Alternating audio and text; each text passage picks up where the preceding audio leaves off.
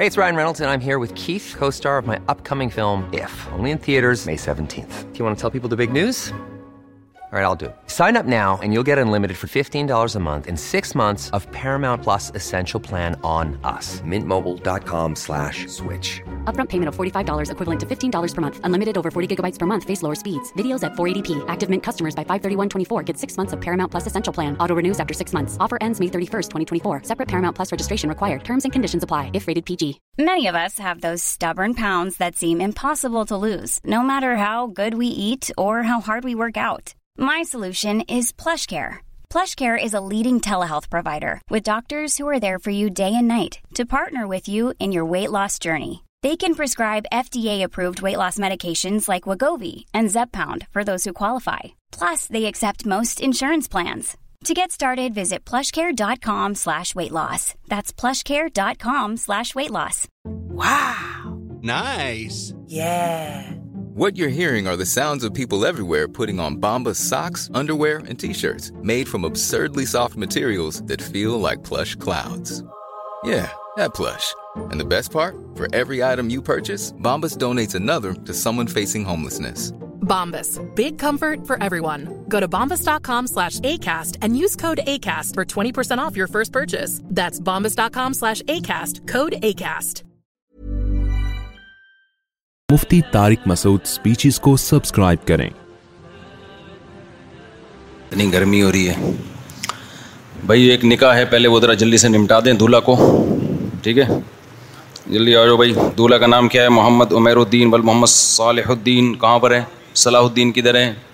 یہ رہے دولہا دلہن مریم بنتے شمشیر علی اور ایک لاکھ ایک ہزار روپے مہر یہی ہے ایک ہزار کے تکلف کی کیا ضرورت تھی ویسے ہی اچھا دلہن کے وکیل کون ہیں بھائی آپ نے مجھے اجازت دی ہے کہ مریم بنت شمشیر علی کا نکاح محمد عمیر الدین بل محمد صلاح الدین سے ایک لاکھ ایک ہزار مہر میں پڑاؤں اجازت ہے الحمد للہ ہنحمد ہُون سعین ہی ون توکل علیہ ونعوذ بالله من شرور أنفسنا ومن سيئات أعمالنا من يهده الله فلا مضل له ومن يضلله فلا هادي له ونشهد أن لا إله إلا الله وحده لا شريك له ونشهد أن سيدنا وحبيبنا وشفيعنا وسندنا محمدا عبده ورسوله صلى الله تعالى عليه وعلى آله وأصحابه وبارك وسلم تسليما كثيرا كثيرا كثيرا اما بعد فاعوذ بالله من الشيطان الرجيم بسم الله الله الله الرحمن الرحيم يا ايها الناس اتقوا ربكم الذي الذي خلقكم من نفس واحده وخلق منها زوجها وبث منهما رجالا كثيرا ونساء واتقوا تساءلون به والارحام ان كان عليكم رقيبا وقال تعالى يا أيها الذين آمنوا اتقوا الله وقولوا قولا سديدا يصلح لكم أعمالكم ويغفر لكم ذنوبكم ومن يطع الله ورسوله فقد فاز فوزا عظيما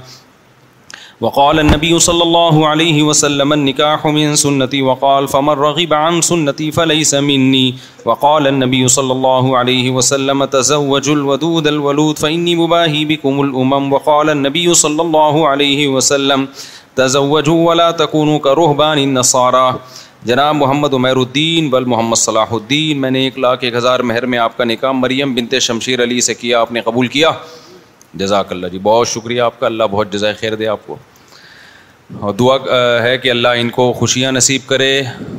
کامیاب اس دیواجی زندگی اللہ تعالیٰ ان کو نصیب کرے آپس کے اختلاف اور انتشار سے اللہ تعالیٰ بچائے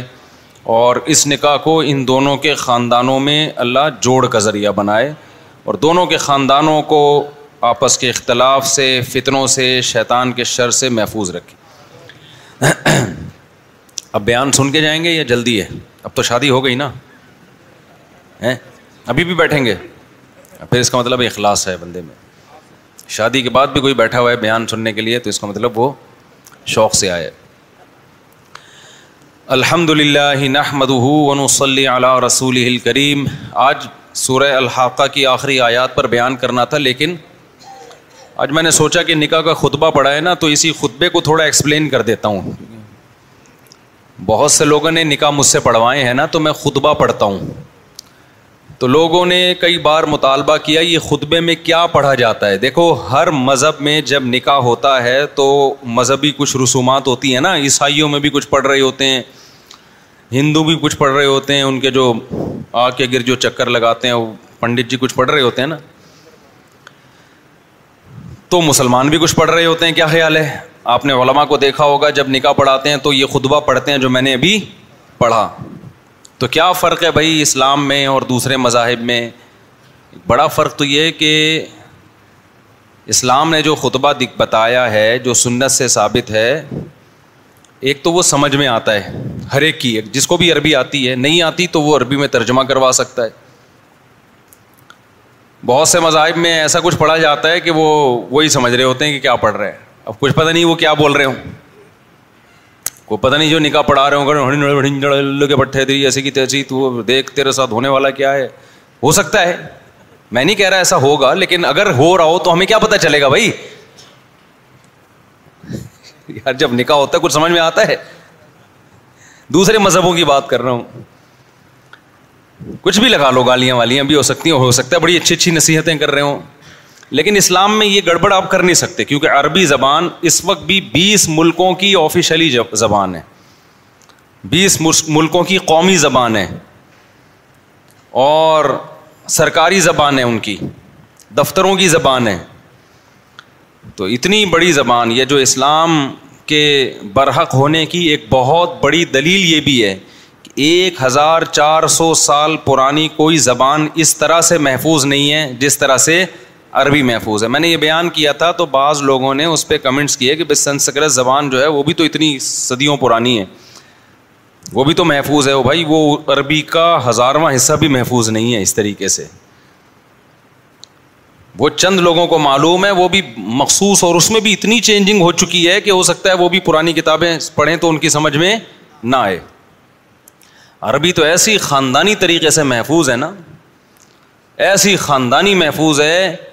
کہ آج نبی صلی اللہ علیہ وسلم کے دور سے جو چالیس سال پہلے کے شاعر گزرے ہیں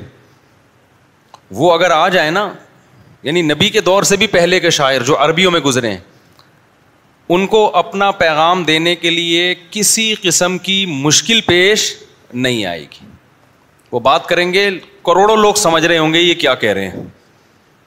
یہ میں اس لیے کہہ رہا ہوں عربی میں بھی کچھ چینجنگ ہوئی ہے لیکن جو اوریجنل ہے وہ اسی طرح باقی ہے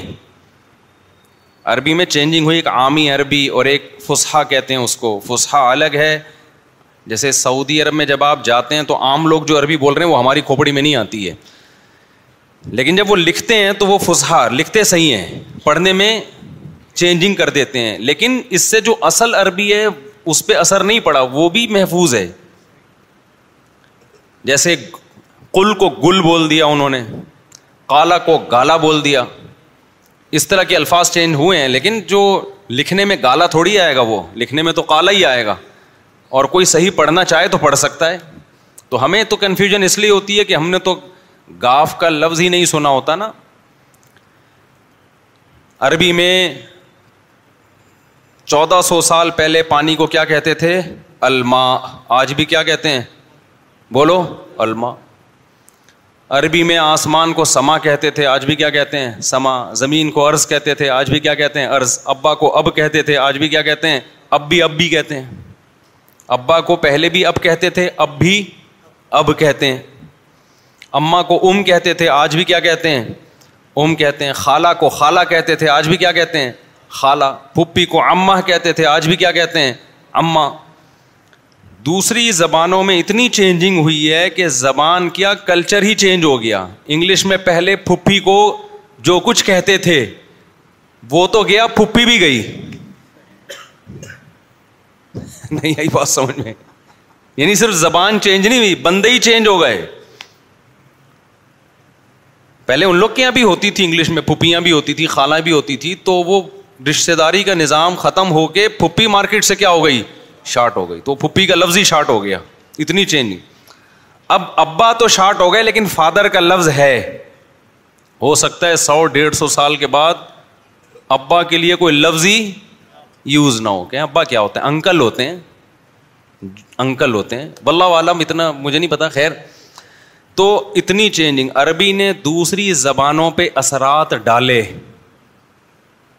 اردو پہ آ گئی فارسی میں آ گئی انگلش میں آ گئی بہت سے الفاظ انگلش میں بھی ہیں عربی کے آپ حیران ہوں گے اتنی جاندار زبان ہے کہ دوسری زبانوں کو چینج کر دیا اس نے اردو میں کتنے الفاظ ہیں صبح شام ہم استعمال کرتے ہیں جو چینج ہو کے عربی کے آئے ہوئے ہیں فارسی میں کتنے الفاظ ہیں ہر زبان میں ہیں تو یہ بھی ایک اسلام کا معجزہ ہے ایک انگریز نے یہ بات لکھی ہے انگریز نے گورے نے کہ اگر کوئی شخص یہ چاہتا ہے کہ اس کی تحقیق اس کی ریسرچ ہزار سال کے بعد بھی لوگ سمجھیں تو اس کے پاس عربی کے علاوہ کوئی اور آپشن نہیں ہے اس کو اپنی تحقیق عربی میں لکھنی پڑے گی نہیں یہی بات سمجھ میں آج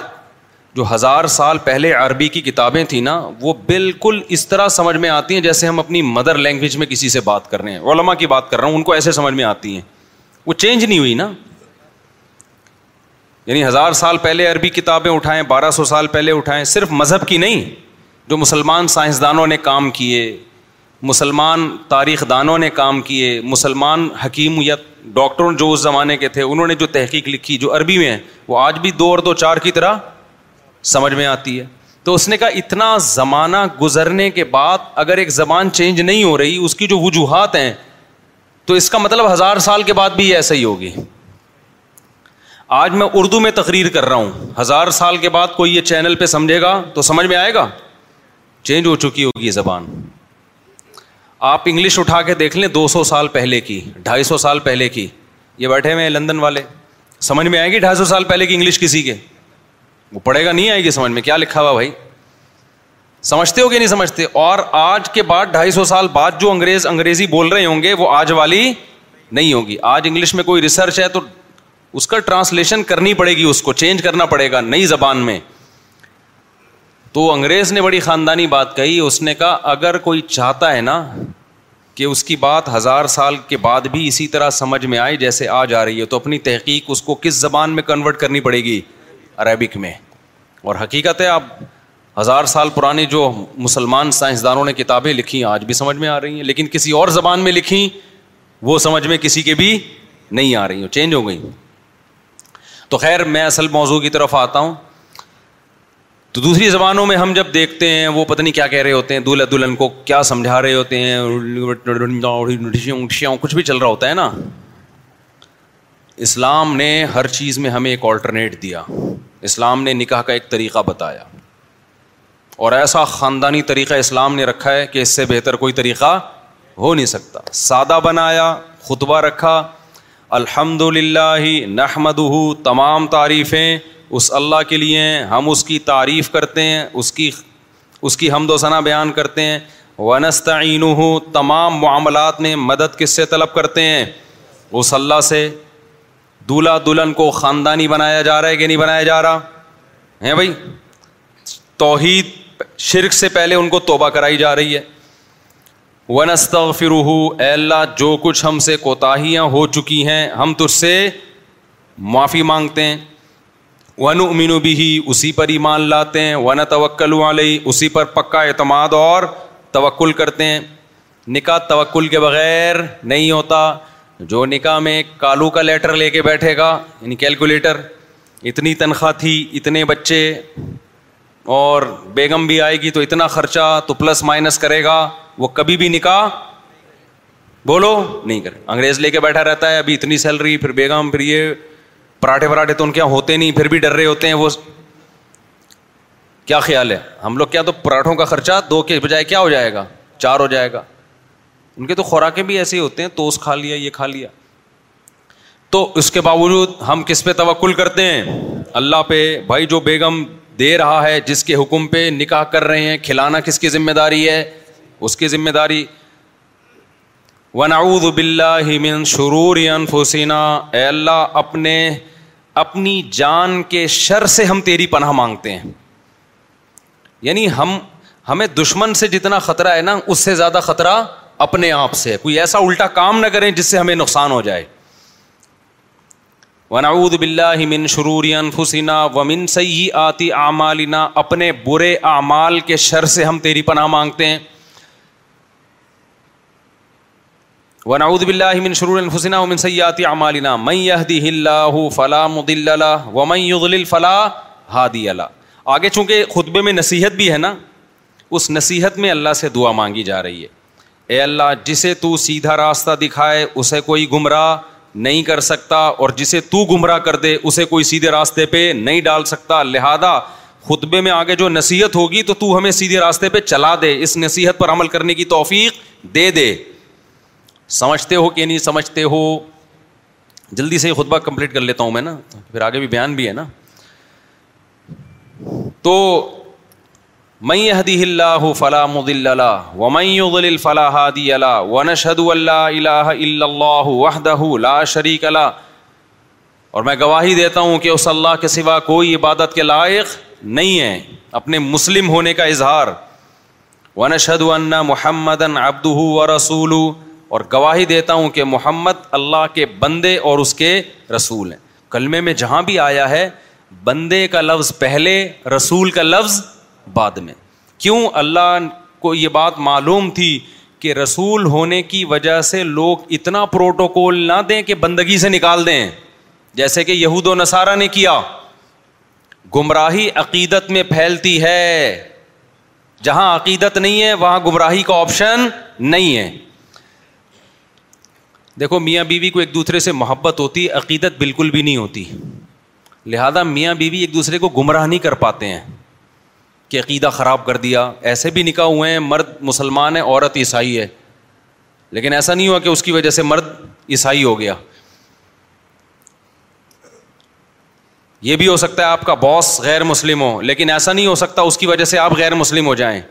گڑبڑ کہاں آتی ہے جہاں آپ کو عقیدت ہو عقیدت اس محبت کو کہتے ہیں جو کسی کی بزرگی کی وجہ سے ہو رہی ہو یہاں لوگوں کی اصلاح بھی ہوتی ہے اور لوگ اس عقیدت میں گمراہ بھی ہیں کیونکہ جب آپ کو کسی سے عقیدت ہو گئی نا تو آپ کے دماغ میں کھوپڑی میں یہ بات آ جاتی ہے کہ اب یہ جو کہے گا صحیح کہے گا جیسے پھونکوں والی سرکار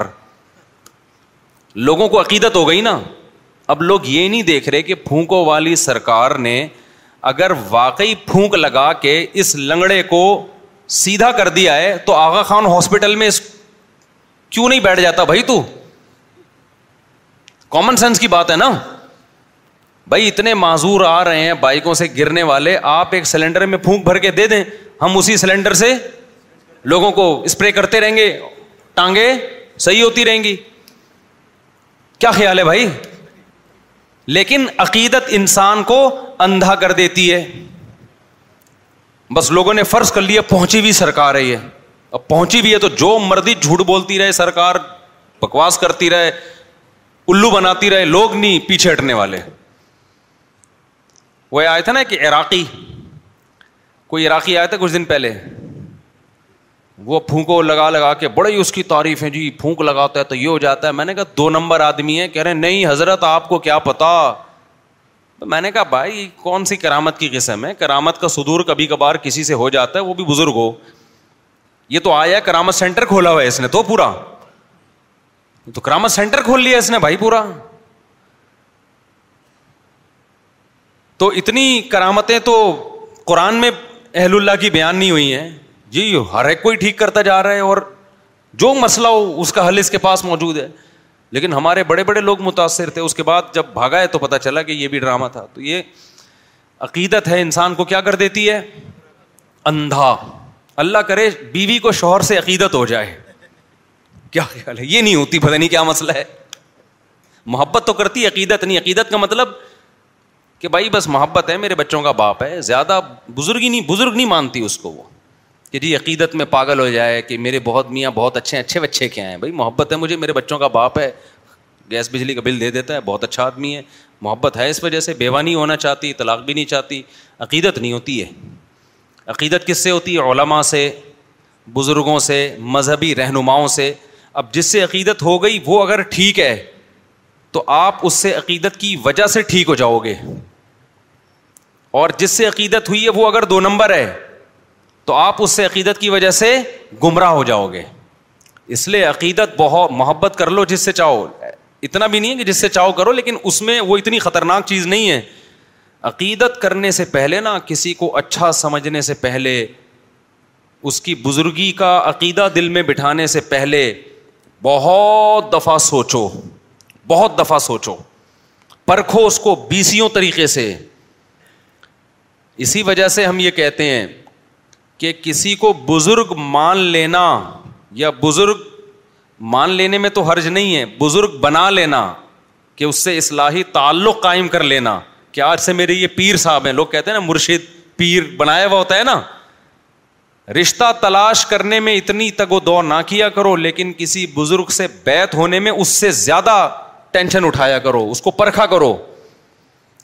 سمجھتے ہو گیا نہیں سمجھتے لوگ بیت ہوتے ہیں نا فلاں بزرگ کے ہاتھ پہ بیت ہو گیا اس سے اصلاح لے رہا ہوں یہ بہت مبارک عمل ہے اس کے بڑے فائدے ہوتے ہیں لیکن یہ جب مبارک عمل ہے جب جس کے ہاتھ پہ بیت رہے ہو وہ دو نمبر آدمی نہ ہو وہ کیا ہو وہ ایک نمبر ہو اس کے پاس علم بھی کامل ہو اور عمل بھی کامل ہو اور اصلاح کرنا بھی جانتا ہو اور سوسائٹی کا بھی علم ہو چار چیزیں ہیں اس زمانے میں کسی کو بزرگ بنانے کے لیے چاروں میں سے ایک شرط بھی مارکیٹ سے شارٹ ہوگی نا وہ الٹا نقصان ہوگا آپ کو میں پہلے مثال سے سمجھاتا ہوں اصل ٹاپک کی طرف آ رہا ہوں یہ بات بیچ میں آ گئی نا دیکھو جب آپ کسی سے جسمانی علاج کراتے ہو بزرگ کیا کہتے ہیں جس سے روحانی علاج کرایا جائے روحانی کا مطلب وہ جن چڑیل بھوت والا نہیں وہ تو بزرگ ہوتے ہی نہیں ہے اس کے لیے شرط ہے کہ بزرگ نہ ہو تو ہوگا وہ روحانی کا مطلب یہ ہے کہ دل سے دنیا کی محبت نکل جائے نیک اعمال کا شوق پیدا ہو جائے گناہوں سے نفرت ہو جائے کبھی گناہ اگر خدا نخواستہ ہو جائے تو توبہ کے بغیر سکون نہ ملے صدقات و خیرات کا جذبہ پیدا ہو جائے دولت کی کی محبت نکل جائے شہرت کی محبت نکل جائے دنیا کو مسافر خانہ سمجھنا شروع کر دے جنت کی لالچ پیدا ہو جائے جہنم کا خوف پیدا ہو جائے سستی کاہلی جو عمل میں ہو رہی ہے وہ سستی چستی میں تبدیل ہو جائے اس عمل کو روحانی علاج اور اصلاح کہا جاتا ہے شریعت کی روشنی میں انسان کی زندگی کے دو پہلو ہیں ایک جسمانی اور ایک روحانی جسمانی ڈاکٹر ڈاکٹر کہلاتے ہیں روحانی ڈاکٹر بزرگ کہلاتے ہیں سمجھ میں آ رہی بات کی نہیں آ رہی ہے صحابہ کرام جسمانی علاج حکیم اور طبیب سے کرواتے تھے روحانی علاج کے لیے اللہ نے کس کو بھیجا محمد صلی اللہ علیہ وسلم کو کیا مطلب یو ہم نبی کا کام ہے ان کا تزکیہ کرنا ان کو گناہوں سے پاک کرنا توبہ توبہ کروانا ان سے عقیدہ بھی پاک ہو جائے اور عمل بھی پاک ہو جائے تو یہ روحانی تو نبی کے بعد صحابہ روحانی معالج تھے تابعین کے تابعین کے بعد تابعین تبا تابعین کے لیے یہ سلسلہ سینا بسینہ آج تک چلا رہے یہ جو چار سلسلے ہیں نا نقش بندی قادری سہرا وردی اور چشتی یہ چاروں سلسلے اسی کی کڑی ہیں ایک کہ باقاعدہ پھر اہل اللہ نے اللہ والوں نے اس کو باقاعدہ ایک مرتب کیا اس کو ایک نظام بنایا جیسے فقہ پہلے بکھرا ہوا تھا نا فقی مسائل لیکن اس بکھرے ہوئے کام کو فقہ نے سمیٹ کے چار سلسلوں میں بند کر دیا ہنفی مالکی شافی حمبلی چاروں برحق ہیں تو ایسے ہی جو اصلاح امت کا کام تھا نا جس کو تصوف نام دیا جاتا ہے یہ روحانی علاج کہا جاتا ہے یہ بھی بکھرا ہوا تھا تو یہ چار سلسلوں میں کیا ہو گیا بند ہو گیا چشتی قادری سہرا وردی اور نقش بندی اس میں بڑے بڑے بزرگ گزرے ہیں اب جیسے یہ جو چار سلسلے حنفی مالکی شافی امبلی اس میں بڑے بڑے فقہ گزرے ہیں لیکن بدتی بھی گزرے ہیں تو ایسے ہی یہ چار تصوف کے سلسلے میں بڑے بڑے اللہ والے گزرے مگر دو نمبر بھی گزرے ہیں کیونکہ فوراً لوگ مثال دیتے ہیں وہ فلاں دو نمبر تھا بھائی دو نمبر تو ہر طبقے میں ہوتے ہیں نا اس کا یہ مطلب تھوڑی ہوتا ہے کہ سلسلہ ہی غلط ہو گیا تو پوری دنیا میں جہاں بھی آپ جائیں گے نا جتنے بڑے بڑے اللہ والے گزرے میجورٹی انہیں چاروں سلسلوں میں سے کسی میں سے تعلق نظر آئے گا آپ کو یہ کس کے لیے روحانی علاج اب روحانی علاج کا مطلب سمجھ گئے کیونکہ یہ عامل لوگ پھر کیش کراتے ہیں دیکھو مفتی صاحب بھی روحانی علاج کے قائل ہیں لہٰذا آئیے چڑیل ہم سے بھگوائیے وہ روحانی علاج نہیں اور قرآن میں جو اللہ نے فرمایا کہ یہ قرآن شفا ہے لوگوں کے لیے تو اس سے بھی جسمانی شفا یہ چڑیل والی شفا مراد نہیں ہے جو چڑیلیں بھاگیں گی اس سے بھی کیا مراد ہے روحانی شفا انسان روحانی طور پہ بیمار ہوتا ہے حسد یہ روحانی بیماری ہے دوسرے کے پاس پیسہ آ رہا ہے ٹینشن آپ کو ہو رہی ہے ابے سے چھین تھوڑی رہے ہیں یا تو تیرا پیسہ اٹھا کے اس اس کو دے رہے ہوتے تو تجھے کیا خیال ہے کا چینل مونیٹائز ہو گیا ہمارا مونیٹائز نہیں ہوا تو اس کے مونیٹائز ہونے کی وجہ سے ڈی تھوڑی ہوا ہے بھائی آج کل یہ بھی یو ٹیوبر میں چل رہا ہے ابے ہم نے پانچ سال پہلے بنایا تھا اس نے پچھلے سال بنایا ہے اس نے وہ گالی بھی دے دیتا ہے اس کے ویورز لاکھوں اور ہم اتنی اچھی اچھی باتیں کر رہے ہیں ہمارے کوئی ویوز ہی نہیں ہے یہ بھی چل رہا ہے مارکیٹ میں ایک یوٹیوبر آئے میرے پاس کہہ رہے میں اتنی محنت سے مفتی صاحب محنت کر کے ایک چیز بناتا ہوں اور بڑی تمیز سے چلتی نہیں ہے اور آپ ایک لطیفہ چھوڑتے ہو ہٹ ہو جاتا ہے کہہ رہے آپ ایک لطیفہ چھوڑتے ہو تو میں نے کہا آپ بھی چھوڑ دو وہ کہہ رہے ہیں وہ چھوڑتے ہیں وہ ہٹ وہ بھی نہیں ہٹ ہو رہا اس سے اچھا لطیفہ چھوڑ رہے ہیں وہ نہیں چل رہا سمجھ آ رہی یو یعنی ٹیوب کی دنیا میں اب یہ بھی کیا چل رہا ہے ایک کمپٹیشن چل رہا ہے تو یہ جسمانی بیماری ہے روحانی بیماری ہے آپ کا مونیٹائز نہیں ہو رہا اس پہ افسوس ہونا سمجھ میں آتا یہ نیچرل ہے لیکن دوسرے کا کیوں ہو رہا ہے اس پہ ٹینشن لینا یہ نیچرل نہیں ہے یہ حسد ہے آگ میں جل رہے ہو ساسوں نندوں میں اور نندوں میں اور جیٹھانیوں میں جو کچھ ہو رہا ہوتا ہے نا یہ نیچرل یہ حسد ہے تو یہ حسد کیا ہے یہ روحانی بیماری ہے جو صاف دل کے لوگ ہوتے ہیں وہ جیلس نہیں ہوتے وہ کہتے ہیں اللہ نے تجھے پیسہ دیا اللہ کرے تجھے اور مل جائے خوش ہو کے دعائیں دیتے ہیں اور حسد کا علاج بھی یہی ہے کہ جس سے حسد ہو رہا ہے نا اس کو اور دعائیں دینا شروع کر دو دل تو جلے گا کم بخت دل تو چاہ رہا ہے تو مرے ہمارے پاس رکشا نہیں ہے تیرے پاس گاڑی آ گئی ہماری ایک نہیں ہو رہی چار چار کو لے کے گھوم رہا ہے یہ کماروں کی حسد ہوتی ہے حسد ہوتا ہے کماروں کو بھی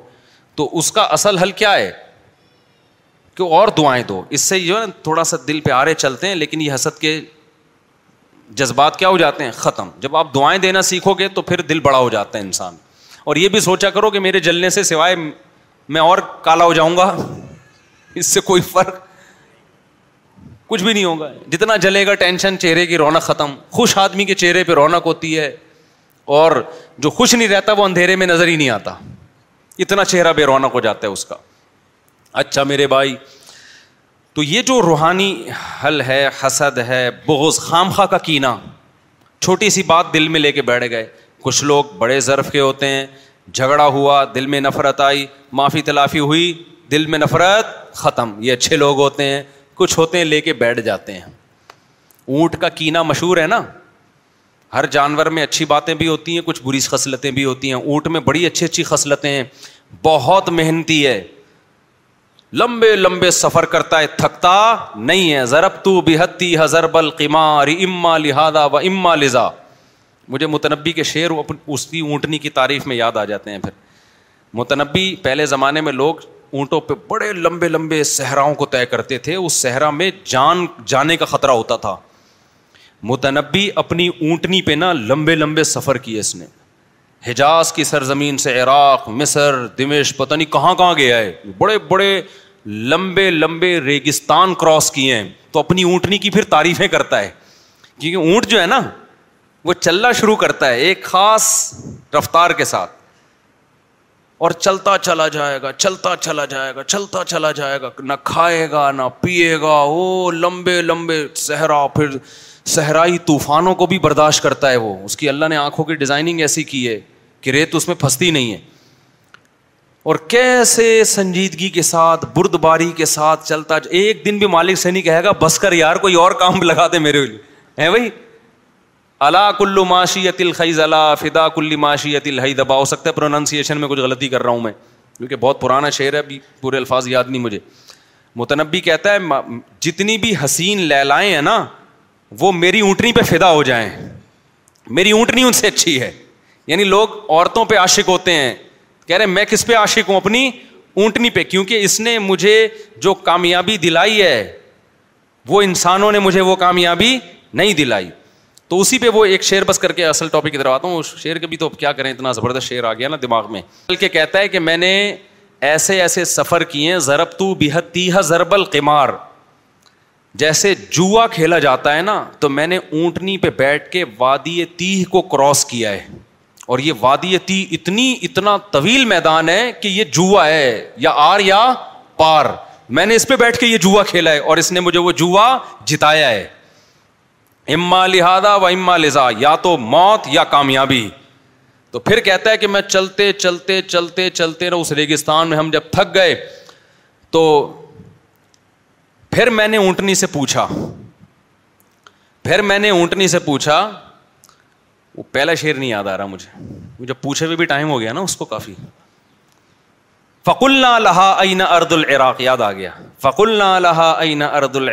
فکالت ونہ نو بتر وانیہ میں نے اونٹنی سے پوچھا بتا بھائی عراق کتنا دور ہے اس نے کہا میرے قدم عراق کی مٹی کو چھو رہے ہیں بس پہنچ گئے ہم اگلا اسٹیشن ہمارا کیا ہے عراق تو یہ اونٹ پہ بات کہاں سے آ گئی ہاں تو اونٹ کتنی قربانیاں دیتا ہے اور کیا کیا اس میں خاصیتیں لیکن ایک عیب ہے اس میں اگر دشمنی پہ آ جائے نا بھولتا نہیں ہے بھولتا نہیں ہے آپ اونٹوں کی لڑائی دیکھ لیں ہم جب اونٹ خریدنے گئے نا تو دو اونٹوں کو بندے کھیل کھیل میں لڑوا رہے ہیں میں نے کہا بیٹا ان کو اگر لڑوا دیا نا قیامت آ جائے گی یہ لڑائی چھوڑیں گے نہیں وہ پھر کہیں بھی دیکھ لیتا ہے نا اس اونٹ کو کہ اس نے مجھ سے پھٹا کیا تھا ادھر ہی بھاگے گا پھر وہ وہ ختم نہیں کرتا اسی طرح کسی انسان سے اونٹ کو بوز ہو جائے اس کا پیچھا نہیں چھوڑتا پھر پھر آپ اس سے سوری کریں اسی کی زبان میں معافی مانگیں اس کو کھلائیں اس کو پلائیں وہ کہتا ہے نہیں بھائی تو وہی ہے نا جی، تو وہی ہے جو ولاگ کے نام پہ لا کے مجھے ذبح کیا تھا نہر کیا تھا تو نے تو وہ نہیں چھوڑتا اب یہ کینا انسانوں میں بھی ہوتا ہے تو یہ اچھی چیز ہے بری چیز ہے بری چیز ہے یہ روحانی بیماری ہے یہ ساری اخلاقی برائیاں ہی تو انسانوں کو تباہ کر رہی ہیں کینا ہے دنیا کی محبت ہے مسافر خانہ نہیں سمجھ رہے دنیا کو زندگی چار دن کی ہے اور دل کہاں اٹکا ہوا ہے ہزار ہزار گز کے بنگلوں میں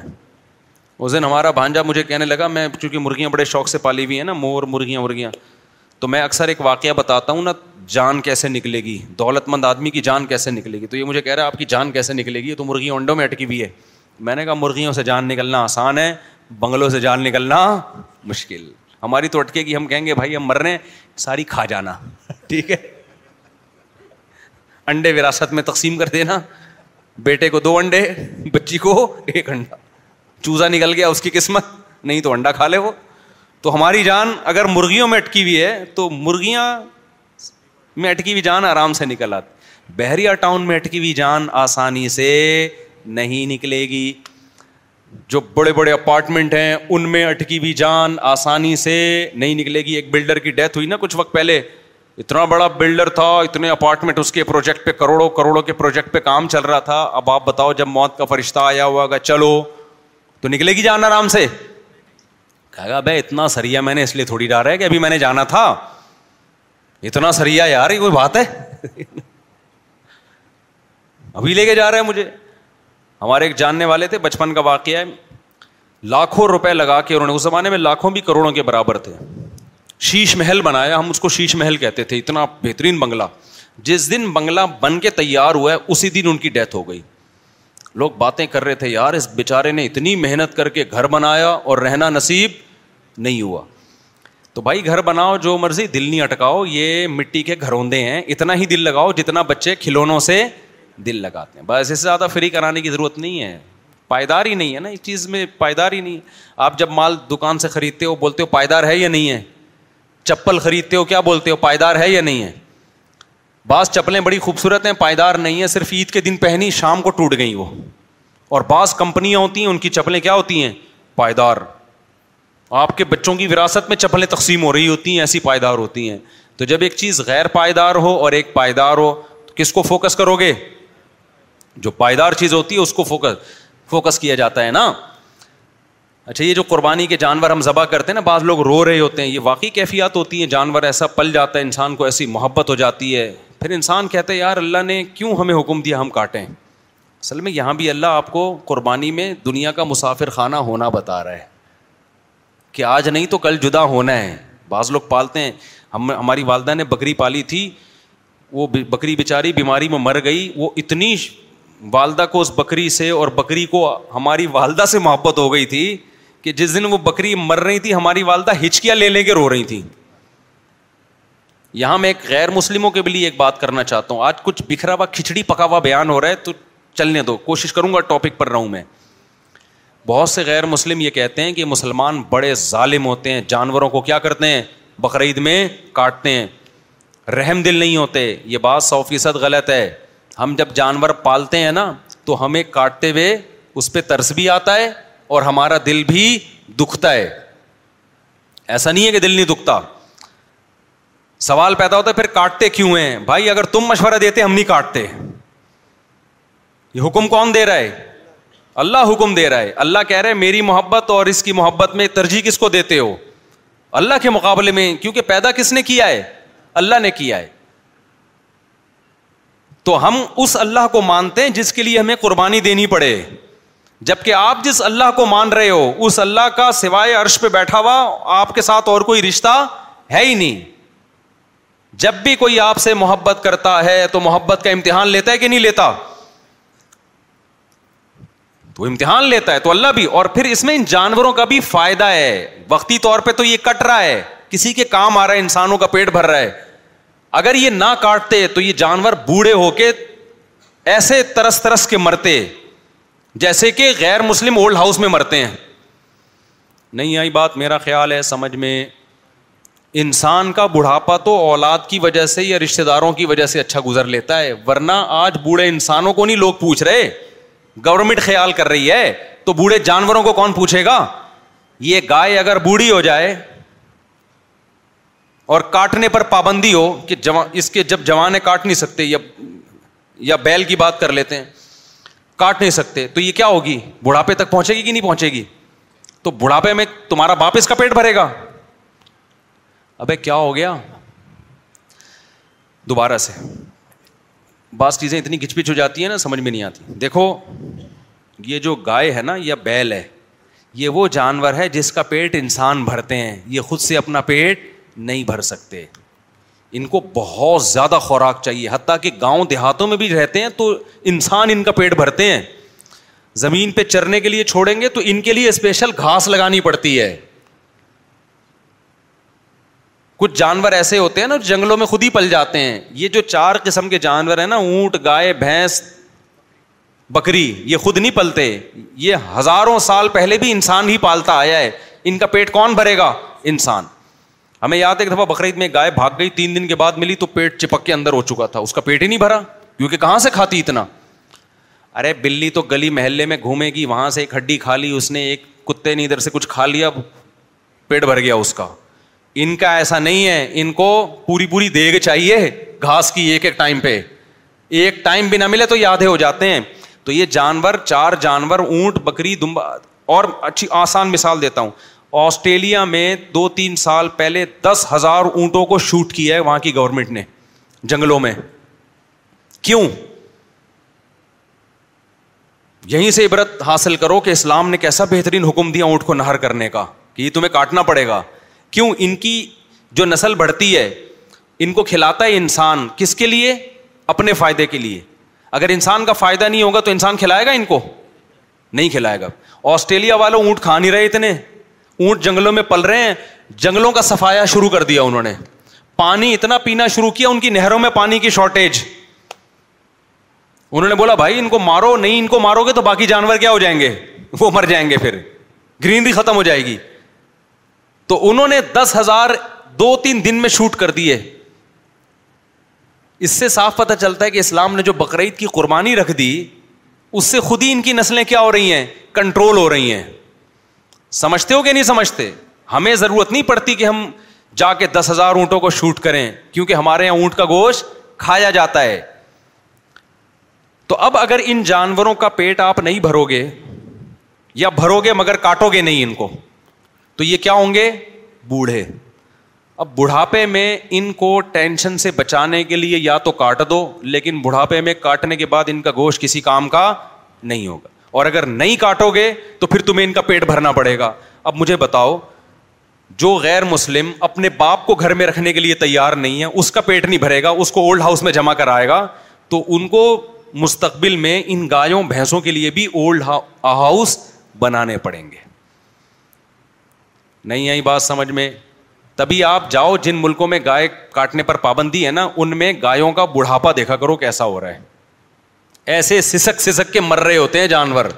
تو اللہ نے ان جانوروں پہ بھی رحم کیا کہ بھائی ہٹے کٹے موٹے تازے ہیں انہوں نے لائف کو جتنا انجوائے کرنا تھا کر لیا اب ان کو کیا کر دو ذبح کرو تاکہ خون نکل جائے ذبح کرنے میں بھی یہ حکمت ہے اور گوشت کون کھائے گا کیونکہ کائنات بنی انسانوں کے لیے اس میں ان جانور پہ بھی رحم ہے کہ بڑھاپے سے بچا لیا اور انسانوں پہ بھی کیا ہے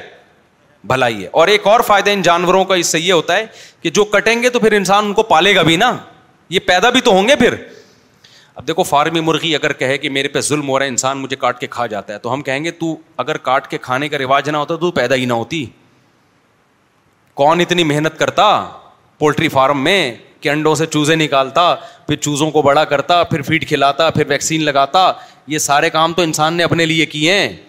تو تو یہ نہ دیکھ تجھے کاٹ کے کھا رہے ہیں تو تو یہ دیکھ اب تک جو زندگی ملی ہے وہ وہ کس کے انسانوں کی وجہ سے ملی ہے تو یہ جو اللہ ثانی کے بچڑے تیار ہوتے ہیں اور یہ بڑے کٹے مٹے تیار ہوتے ہیں کٹنے کے لیے تو ان کا کٹنا تو غیر مسلم کو نظر آ رہا ہے یہ نظر نہیں آ رہا کہ یہ کٹنا چھوڑ دیں تو یہ بزنس کیا ہو جائے گا ختم پھر یہ پیدا بھی نہیں ہوں گے ان کو پیدائش بھی ختم ہو جائے گی ان کی یعنی اتنی بڑے پیمانے پر پیدائش بھی نہیں ہوگی ان کی تو خیر ہم دوبارہ اپنے اصل ٹاپک کی طرف آتے ہیں کیا بات چل رہی تھی کینا بغوز بوز تو ان سب چیزوں جو روحانی چیزیں ہیں نا جو بیماریاں ان کے علاج کے لیے کون ہوتے ہیں بزرگ سمجھتے ہو جسمانی علاج کے لیے ڈاکٹر روحانی علاج کے لیے علماء سولہ بزرگ سمجھتے ہو یہاں تک بات کلیئر ہو گئی اب مجھے ایک بات بتاؤ جسمانی علاج کے لیے جب آپ ڈاکٹر کا انتخاب کرتے ہو تو اس میں چار شرطوں کا ہونا ضروری ہے نمبر ایک ڈاکٹر ہو ایسا نہیں ہے کہ آپ گردے کا علاج کسی مکینک سے کراؤ گے کیا خیال ہے پہلا پہلی بات کیا ہوگی ڈاکٹر نمبر دو صرف ڈاکٹر ہونا کافی نہیں ہے ایکسپیرئنس بھی ہو پہلے بہت سے لوگوں کو قبرستان پہنچا چکنے کا ایکسپیرئنس ہو ایسا نہ ہو آپ کو بھی تجربے کی بھینٹ چڑھا دے بہت سے لوگ مار چکا ہو اس کے بعد کہہ کہ بندہ مرتا بھی ہے تجربہ کسی اور پہ کر چکا ہو پہلے وہ سمجھتے ہو کہ نہیں سمجھتے ہو وہ الگ بات ہے ڈاکٹروں کا سیٹ اپ ایسا ہے کہ تجربہ کی بھیٹ نہیں چڑھنے دیتے بلکہ سینئر ڈاکٹر کی رہنمائی میں کر رہے ہوتے ہیں کہ میں تجربے کر چکا ہوں تو بس آگے چلا اب اس کو کوشش کر بچانے کی تو دوسری چیز کیا ہے کہ وہ اپنی فیلڈ میں کیا ہو بولو تجربے کار بھی ہو تیسری شرط یہ ہے کہ وہ آپ کا خیر خواہ بھی ہو لالچی نہ ہو خیر خواہ بھی ہو آپ کا ورنہ اگر خیر خواہ نہیں ہوگا تو دیانت داری سے علاج نہیں کرے گا ایسی ایسی ٹیسٹ لکھ کے دے دے گا جس کی آپ کو ضرورت نہیں ہے صرف لیب والوں سے کھانچے کھولے ہوئے ہوگا وہ اس چکر میں یہ تین شرطیں ہیں لیکن روحانی علاج والے کے لیے چار شرطیں اب جب کسی بزرگ سے آپ بیت ہونا چاہتے ہو پہلی شرط عالم ہو علم اس کے پاس ہو سمجھتے ہو کہ نہیں سمجھتے علم کمال ہو جاہلوں کو اپنا سردار نہیں بنایا جا سکتا نمبر دو ایکسپرٹ ہو تجربے کار ہو ایکسپرٹ کا مطلب تجربے کار ہو اور یہ تجربہ آتا ہے جیسے سینئر ڈاکٹر جونیئر سے تجربے لیتا ہے نا خود سے نئی دکان نہیں کھول لیتا وہ بلکہ جونیئر کی رہنمائی میں تو ایسے ہی جو ہمارے یہاں بزرگ سسٹم ہے ان چاروں سلسلوں میں نقش بندی قادری سہرا وردی اور چشتی ان میں جو بزرگ سسٹم ہے نا ان میں بھی یہ ضروری ہے کہ جس سے آپ بیت ہو رہے ہو وہ خود کسی بزرگ سے پہلے بیت ہو اس سے اصلاح لی بھی ہو یہ ایکسپیرئنس اس کے پاس ہو تیسری شرط یہ جلدی جلدی بس بات کو کمپلیٹ کر رہا ہوں میں تیسری شرط یہ کہ وہ خیر خواہ ہو آپ کا سمجھتے ہو کہ نہیں سمجھتے اور اس میں چوتھی شرط یہ کہ اس میں تقوا بھی ہو اللہ کا خوف بھی ہو تو یہ جب تک چار شرطیں نہیں پائی جاتی کسی بزرگ کو بزرگ نہیں بنایا جاتا اور آج کل بہت کم لوگ ہیں جن میں یہ شرطیں پائی جاتی ہیں اکثر تو کیا ہے ایسے ہی اور پانچویں بھی شرط ایک علماء نے بیان کی ہے وہ بھی آپ ایڈ کر لیں اس میں وہ یہ کہ آپ کو اس سے فائدہ بھی ہو رہا ہو دیکھو ڈاکٹر سے آپ کو مناسبت ہو یا نہ ہو پھر بھی فائدہ ہوگا آپ کو ڈاکٹر اچھا نہیں لگتا بالکل بھی پسند نہیں ہے غیر مسلم ڈاکٹر ہے یا کچھ بھی ہے آپ کے فرقے کا نہیں ہے یا کچھ بھی ہے لیکن گردے کا اس سے کوئی تعلق ہے آپ جاؤ گے وہ پتھری نکال دے گا لیکن جب کسی سے روحانی علاج کیا جاتا ہے نا جو روحانی وہ والا جو میں جس کو روحانی کہتا ہوں اس میں یہ ضروری ہے کہ آپ کو اس سے مناسبت بھی ہو آپ اس کے پاس بیٹھ رہے ہوں تو آپ کو فائدہ ہو رہا ہو کیونکہ بعض دفعہ کسی میں یہ ساری شرطیں پائی جاتی ہیں لیکن آپ کو اپیل ہی نہیں کرتا وہ سمجھتے ہو تو ایسے شخص سے پھر آپ کو فائدہ نہیں ہوگا بلکہ بعض دفعہ تو الٹا نقصان ہونا شروع ہو جاتا ہے حالانکہ اس بزرگ میں کوئی فالٹ نہیں ہوتا لیکن آپ کو چونکہ مناسبت نہیں ہے لہٰذا آپ کو فائدے کے بجائے نقصان اس کی میں ایک مثال دیتا ہوں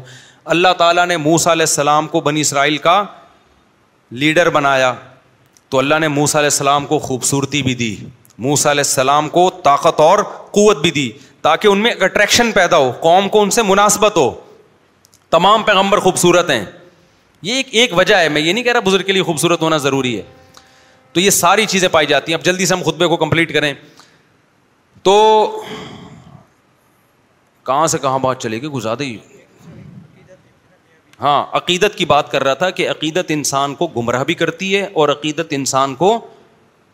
فائدہ بھی پہنچاتی ہے تو اگر غلط لوگوں سے عقیدت ہو جائے گی تو برباد ہو جاؤ گے کیونکہ پھر وہ آپ ہر الٹی چیز کی تعویل کرنا شروع کرو گے جیسے کہ آج کل چل رہا ہے پھونک لگا کے پتہ نہیں یہ ہو رہا ہے تو لوگ جا رہے ہیں لائن لگا کے کھڑے میں تو اب ہم خطبے کو جلدی سے کمپلیٹ کر لیں ون لا سے ہماری ونشهد اللہ محمدا ابد و یہاں سے بات شروع ہوئی تھی تو اللہ کو معلوم تھا کہ پیغمبر سے صرف محبت نہیں ہوتی بلکہ عقیدت بھی ہوتی ہے اور یہ ضروری بھی ہے لیکن جہاں گمراہی پھیلی ہے وہ عقیدت سے پھیلی ہے صرف محبت سے محبت کا ہوتا ہے دخل اتنا زیادہ نہیں ہوتا عقیدت کا دخل زیادہ ہوتا ہے اس لیے اللہ نے اس عقیدت کو کنٹرول کرنے کے لیے کلمے میں ہمیں حکم دیا کہ عبد کا لفظ پہلے لگاؤ رسول کا لفظ بعد میں رسول سے عقیدت پیدا ہوگی عبد کے لفظ سے پہلے ہی اس عقیدت کی ایس او پیس پر عمل ہو جائے گا نہیں یہی بات سمجھ میں یعنی آپ جا رہے ہیں ایسے علاقے میں جہاں وبا ہے تو آپ اس وبائی بیماری سے بچیں اس میں ٹیکہ پہلے لگائیں گے آپ تو اللہ میاں نے ابدیت کا انجیکشن ہمیں پہلے لگا دیا تاکہ رسالت پر جو ایمان لے کر آؤ گے اس کے کچھ سائڈ افیکٹ بھی ہیں وہ کیا ہے کہ عیسائیوں نے حضرت عیسیٰ کو رسول میں اتنا غلوف کیا کہ اللہ کا بیٹا کہہ دیا اور آج کے مشرق نے محمد صلی اللہ علیہ وسلم کو رسول کہہ کے حاضر ناظر کہہ دیا مختار کل کہہ دیا مشکل کشا کہہ دیا یعنی اللہ کے تقریباً برابر ہی کر دیا تو اس لیے اللہ میاں نے پہلے ہی ہمیں ویکسین لگا دی کس کی عبد کے کہ عبد کا اقرار بندے ہیں بہرحال کچھ بھی ہو ہیں اللہ کے بندے بند بندہ عبد غلام کو کہتے ہیں آرڈر کس کا چلے گا سب پہ اللہ کا یا یو اناس ان تم اے لوگو تم سب کے سب اللہ کے در کے فقیر ہو محتاج ہو پیغمبر بھی فرشتے بھی تو ابد ہو رسول تو کتنی اچھی بات دولہا دلہن کو سکھائی جا رہی ہے خطبے میں یار انسان کے بچے پہلے دن ہی بن جانا چاہیے تھا ان کو کیا خیال ہے لیکن ان کم وقتوں کی سمجھ میں نہیں آ رہا ہوتا کہ یہ خطبے میں پڑھا کیا جا رہا ہے تو آئندہ میں سوچ رہا ہوں جو بھی نکاح جس کا بھی پڑھاؤں نا اس کو پہلے بولوں کہ یہ میرا خطبہ جو میں نے بیان کیا نا یہ پورا والا بیان سن کے آؤ تاکہ تمہیں پتہ چلے خطبے میں تمہیں کیا بتایا جا رہا ہے آگے چلتے ہیں جلدی جلدی بڑا دلچسپ خطبہ ہے ہے یہ ورنہ اللہ محمد عبد الرسول آگے کیا میں ہاں اما بات فاؤد من الشیطان الرجیم بسم اللہ الرحیم اس کے بعد اب قرآن کی آیتیں پڑھی جاتی ہیں اور حدیث رسول تو قرآن کی دو آیتیں پڑھی جاتی ہیں جو اس موقع کے لیے بڑی مناسب ہیں ایک آیت پڑھی جاتی ہے یا ایوہنا ستقو ربکم الذی خلقکم من نفس واحدہ وخلق منہا زوجها وبث منهما رجالا كثيرا ونساء اے لوگو اس رب سے اپنے رب سے ڈرو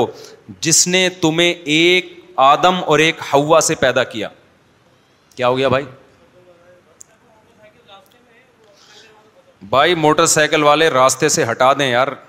کوئی بائک کا کوئی نمبر شمبر کوئی جا کے دیکھ لیں خود پہلے سوچنا چاہیے نا ایسی جگہ بائک کیوں کھڑی کر رہے ہیں تو اللہ میاں نے کیا فرمایا اے لوگو اپنے اس رب سے ڈرو جس نے تمہیں ایک جان سے یعنی آدم سے پیدا کیا وہ خلق منہا زو جہاں اور اسی آدم سے ان کی زوجہ کو پیدا کیا تو اللہ نے بتا دیا یہ جو آج پہلی شا... یہ جو شادی ہو رہی ہے نا سب سے پہلے شادی کس کی ہوئی تھی آدم اور ہوا کی وبسا من ہوما رجالن کثیر اور اسی نکاح کے نتیجے میں ساری دنیا کو مردوں اور عورتوں سے بھر دیا اس نے ایسے پھیلا دی چائنا کیا آسٹریلیا کیا وہ تو ڈاروین بعد میں آیا اس نے بولا یہ نظریہ غلط ہے یہ تو بندر سے پیدا ہوئے ہیں Hey, it's Ryan Reynolds, and I'm here with Keith, co-star of my upcoming film, If, only in theaters, May 17th. Do you want to tell people the big news?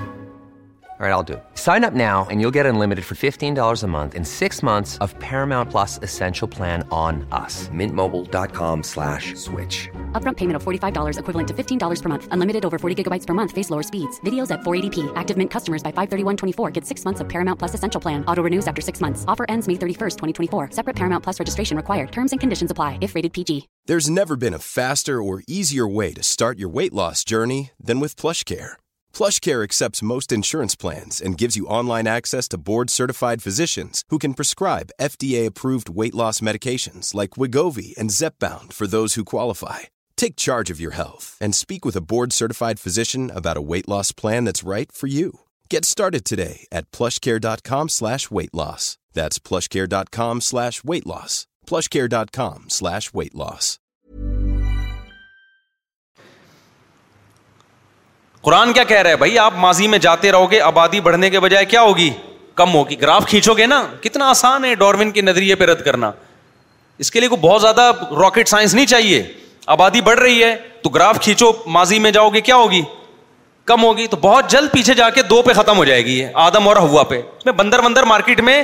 آئے گا ہی نہیں یہ بکواس ہے ڈارمین نے بہت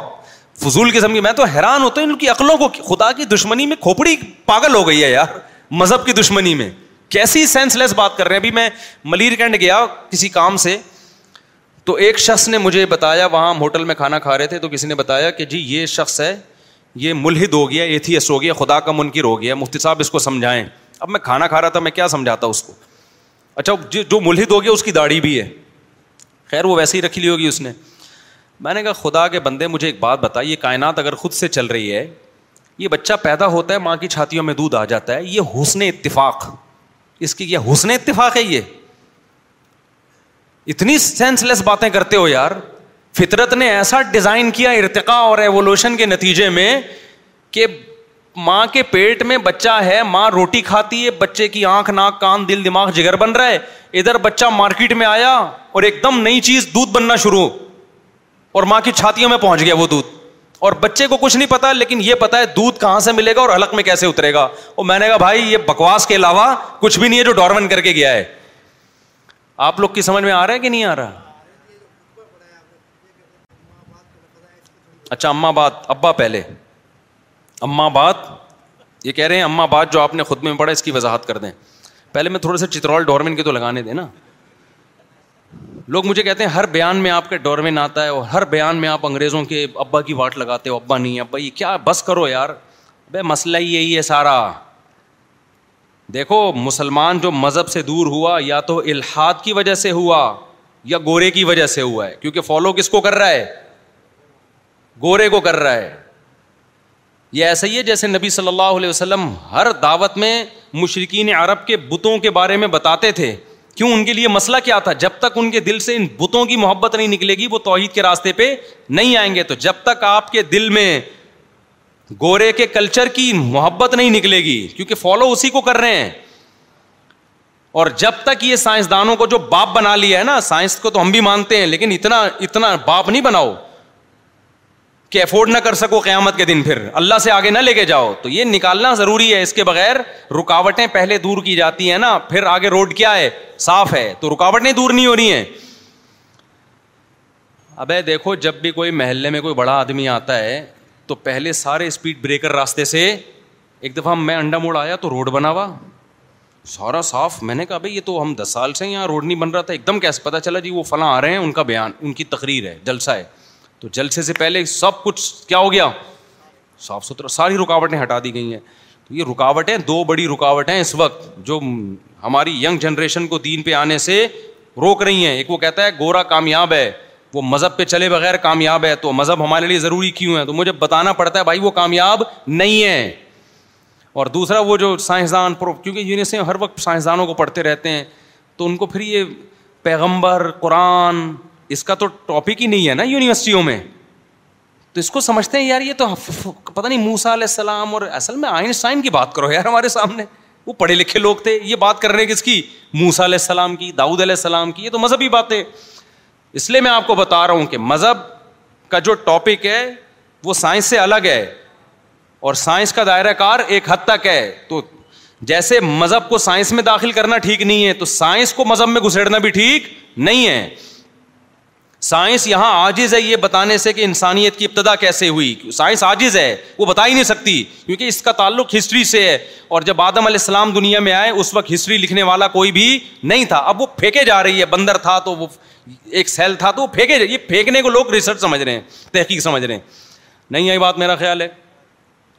تو وہ تو ڈاروین تھا کچھ بھی پھینکتا رہا بیٹھ کے اور یہ دو سو سال ہو گئے اس ڈاروین کے نظریے کو آئے ہوئے ابھی تک یہ تحقیق سے درست ثابت نہیں ہوا ہے تو یہ خود اس کے غلط ہونے کی دلیل ہے دو سو سال میں بھی آپ کا مقدمہ ابھی تک مقدمہ ہی ہے وہ فیصلہ ہی نہیں ہو پایا کہ یہ صحیح تھا کہ غلط تھا تو آپ کیسے آگے چلو گے چلو ہم آگے چلتے ہیں میرے بھائی تو اللہ میاں نے کیا کہا اے لوگو ہم نے تمہیں ایک آدم اور ایک ہوا سے بنایا اور انسانوں کو بھر دیا تو یہ کس کے نتیجے میں ہوا بھائی نکاح کے نتیجے میں وط اللہ تسا النبی اللہ ارحام لہٰذا اللہ کہہ رہے ہیں اس اللہ سے ڈرو اور رشتہ داری کا خیال کرو جس رشتہ داری کا تم ایک دوسرے کو واسطہ دیتے ہو کیونکہ رشتے وجود میں کس سے آتے ہیں نکاح سے تو یہ کوئی ہلکا عمل نہیں ہو رہا یہ وہ عمل ہو رہا ہے جو انسانیوں کو آپس میں جوڑنے کا کام کرتا ہے پہلی بات تو یہ بتائی گئی اس میں بہت کچھ ہے کہنے کو لیکن میں جلدی جلدی کمپلیٹ کر رہا ہوں دوسری آج جو پڑھی جاتی ہے وہ اس سے بھی زیادہ اہم ہے ہمیں یا یو الدین ددین امنط اللہ وقول سدیدہ اے ایمان والو اللہ سے ڈرو اور صحیح صحیح بات کیا کرو دلہ دلہن کو سمجھایا جا رہا ہے اللہ سے ڈرو اور کیا کیا کرو بات ٹیڑھی میڑھی کیونکہ جیسے ہی شادی ہوتی ہے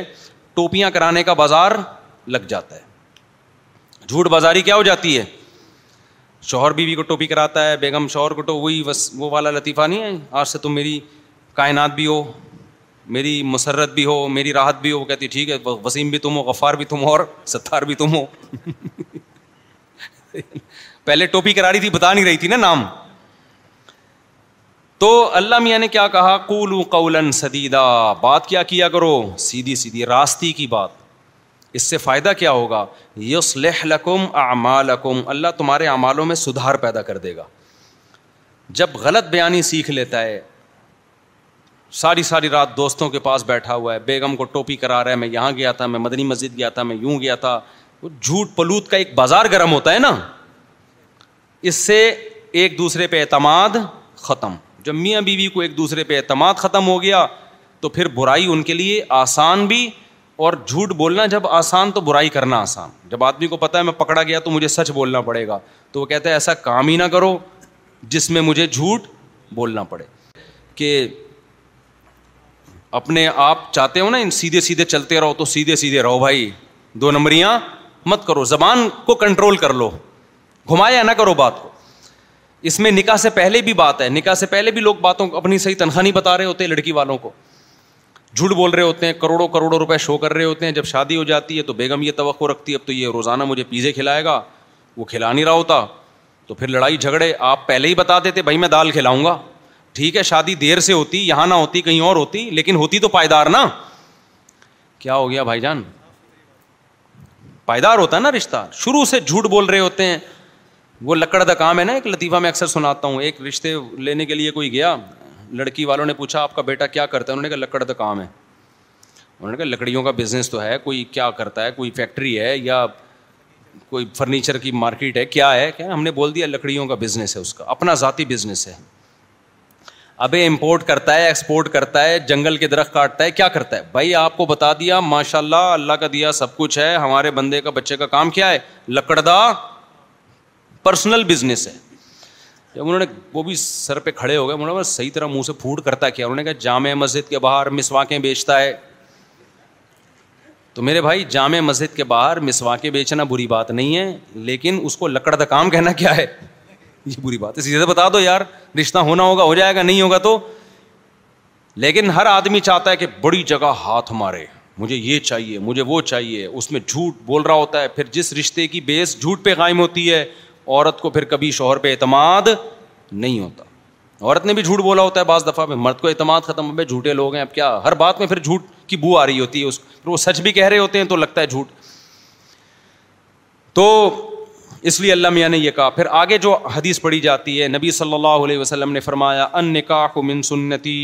فرمایا نکاح کیا ہے میری سنت تاکہ دولہے کا کانفیڈینس بحال ہو اور اگر پہلے سے وہ کانفیڈنٹ ہے تو اس کے کانفیڈینس میں اضافہ ہو جائے کہ میں کوئی برا کام نہیں کر رہا ہوں لہٰذا پکڑا بھی گیا تو کوئی ایسی بات کیونکہ پکڑے جانے کا بھی آج کل دو لوگوں کو کیا ہوتا ہے ڈر ہوتا ہے کیونکہ میں جب کر رہا تھا نا مجھے سب سے بڑا ڈر یہ تھا میں پکڑا گیا تو ہو گیا کیا میرا کیونکہ میرا اپنے بھائی میری شادی میں نہیں آیا جو دوست دوسری کی بات کر رہا ہوں جب دوست احباب تھے جنہوں نے وعدے کیے تھے وہ اینڈ ٹائم پہ مارکیٹ سے کیا ہو گئے شارٹ کے یار ہم بھی پٹیں گے تو میں اکیلا رہ گیا تو بڑی مشکل سے دو تین دوست میں نے ادھار لیے میں نے کہا بھائی ایک گھنٹے کے لیے ادھار دوست بن جاؤ میرے تو یہ مسائل ہوتے ہیں تو اس لیے اللہ میاں نے فرمایا کہ ان نبی سے کہ ان نکاہ من سنتی نکاح کیا ہے میری سنت پہلا بھی ہو دوسرا بھی ہو سنت ہے بہرحال تو گھبرانے کی بالکل بھی ضرورت نہیں ہے اور دوسری بات فمر رغیبان سنتی فلئی سمنی دوسری حدیث میں جو میری سنت سے اعراض کرے گا اس کا مجھ سے کوئی تعلق نہیں ہے یہ ان فنٹروں کو کہا جا رہا ہے جو سمجھتے نکاح نہ کر کے ہم دین کی خدمت کر لیں گے قوم کا بہترین سرمایہ بنیں گے انگریز شادی وادی نہیں کرتا تبھی وہ شادی بیاہ کے بکھیڑوں سے بچ کے ان کے یہاں بہترین سائنٹسٹ پیدا ہوتے ہیں بزنس مین پیدا ہوتے ہیں وہ کام کو فوکس کرتے ہیں مفتی طارق مسعود کی طرح پندرہ پندرہ بچے اور شادیاں اور یہ ٹوپی ڈرامے اور یہ فضول کام ان کے یہاں نہیں ہے وہ ہے کس کو فوکس کرتے ہیں اسٹیٹ ریاست ترقی تبھی دیکھو چاند پہ پہنچ رہے ہیں ہو رہا ہے کہ نہیں ہو رہا مریخ پہ جا رہے ہیں اور یہ چھ یہ مولوی یہاں کے گھٹیا سوچ قوم کو کس میں لگا دیا شادیوں میں اور بچوں میں پہلے ہی ملک کا بیڑا گرک ہوا ہوا ہے پہلے ملک کا بیڑا غرق ہوا ہوا ہے اور یہ اور ان فضول کاموں میں بچکانا بچکانا سوچ دقیانوس آئی بات سمجھ میں کہ نہیں آئی ہے آپ لوگ کی سمجھ میں نہیں آ رہی گورے کی کہاں سے آئے گی نہیں آئی میرا خیال ہے تو نبی نے بتا دیا کہ اس بیس پہ کہ میں ترقی زیادہ کر پاؤں گا پیسہ کما لوں گا میں اللہ کی عبادت کروں گا قوم کا بہترین سرمایہ بنوں گا اس بیس پہ جو نکاح سے دور بھاگے گا ویسا ہی نکاح نہیں کر رہا اس کو شوق ہی نہیں ہے وہ ایک الگ بات ہے یا وہ بکھیڑوں میں پڑھنا ہی نہیں چاہتا بھائی میں میں میں میرا دماغ ہی نہیں ہے یار اس کے حالات میں نے دیکھے ایک صاحب ایسے بھی تھے انہوں نے جب شادی شدہوں کے حالات دیکھے انہوں نے کہا بھائی ہم ایسے ہی ٹھیک ہیں لیکن ان کے اچھائی کا لیبل نہیں لگایا جو اچھائی کا لیبل لگائے گا نا تو نبی کیا فرما رہے ہیں مر رگی ان سنتی جو میری سنت سے اعراض کرے گا فلئی سمنی وہ گوروں سے ہوگا قیامت میں وہ مائیکل جیکسن کے ساتھ تو جا سکتا ہے اس نے بھی شادی نہیں کی تھی یا کی تھی تو پتہ نہیں آخر عمر میں کیا ہوا تھا عالم لیکن بارہ لیٹ ہی کی ہوگی ان کے یہاں یہ تھوڑی کہ جس عمر میں واسع کی ہو رہی ہے اس عمر میں مائیکل جیکسن کی ہو جائے پھر وہ بھی کہ بچے بچوں کے بڑے مسائل ہوتے ہیں ان کے یہاں تو نبی نے فرمایا میرا طریقہ نکاح بھی اور آگے نسل بڑھانے کی بھی ترغیب دی جو میرے طریقے سے اعراض کرے گا وہ مجھ سے نہیں ہے حالانکہ نبی کا مشن گورے کے مشن سے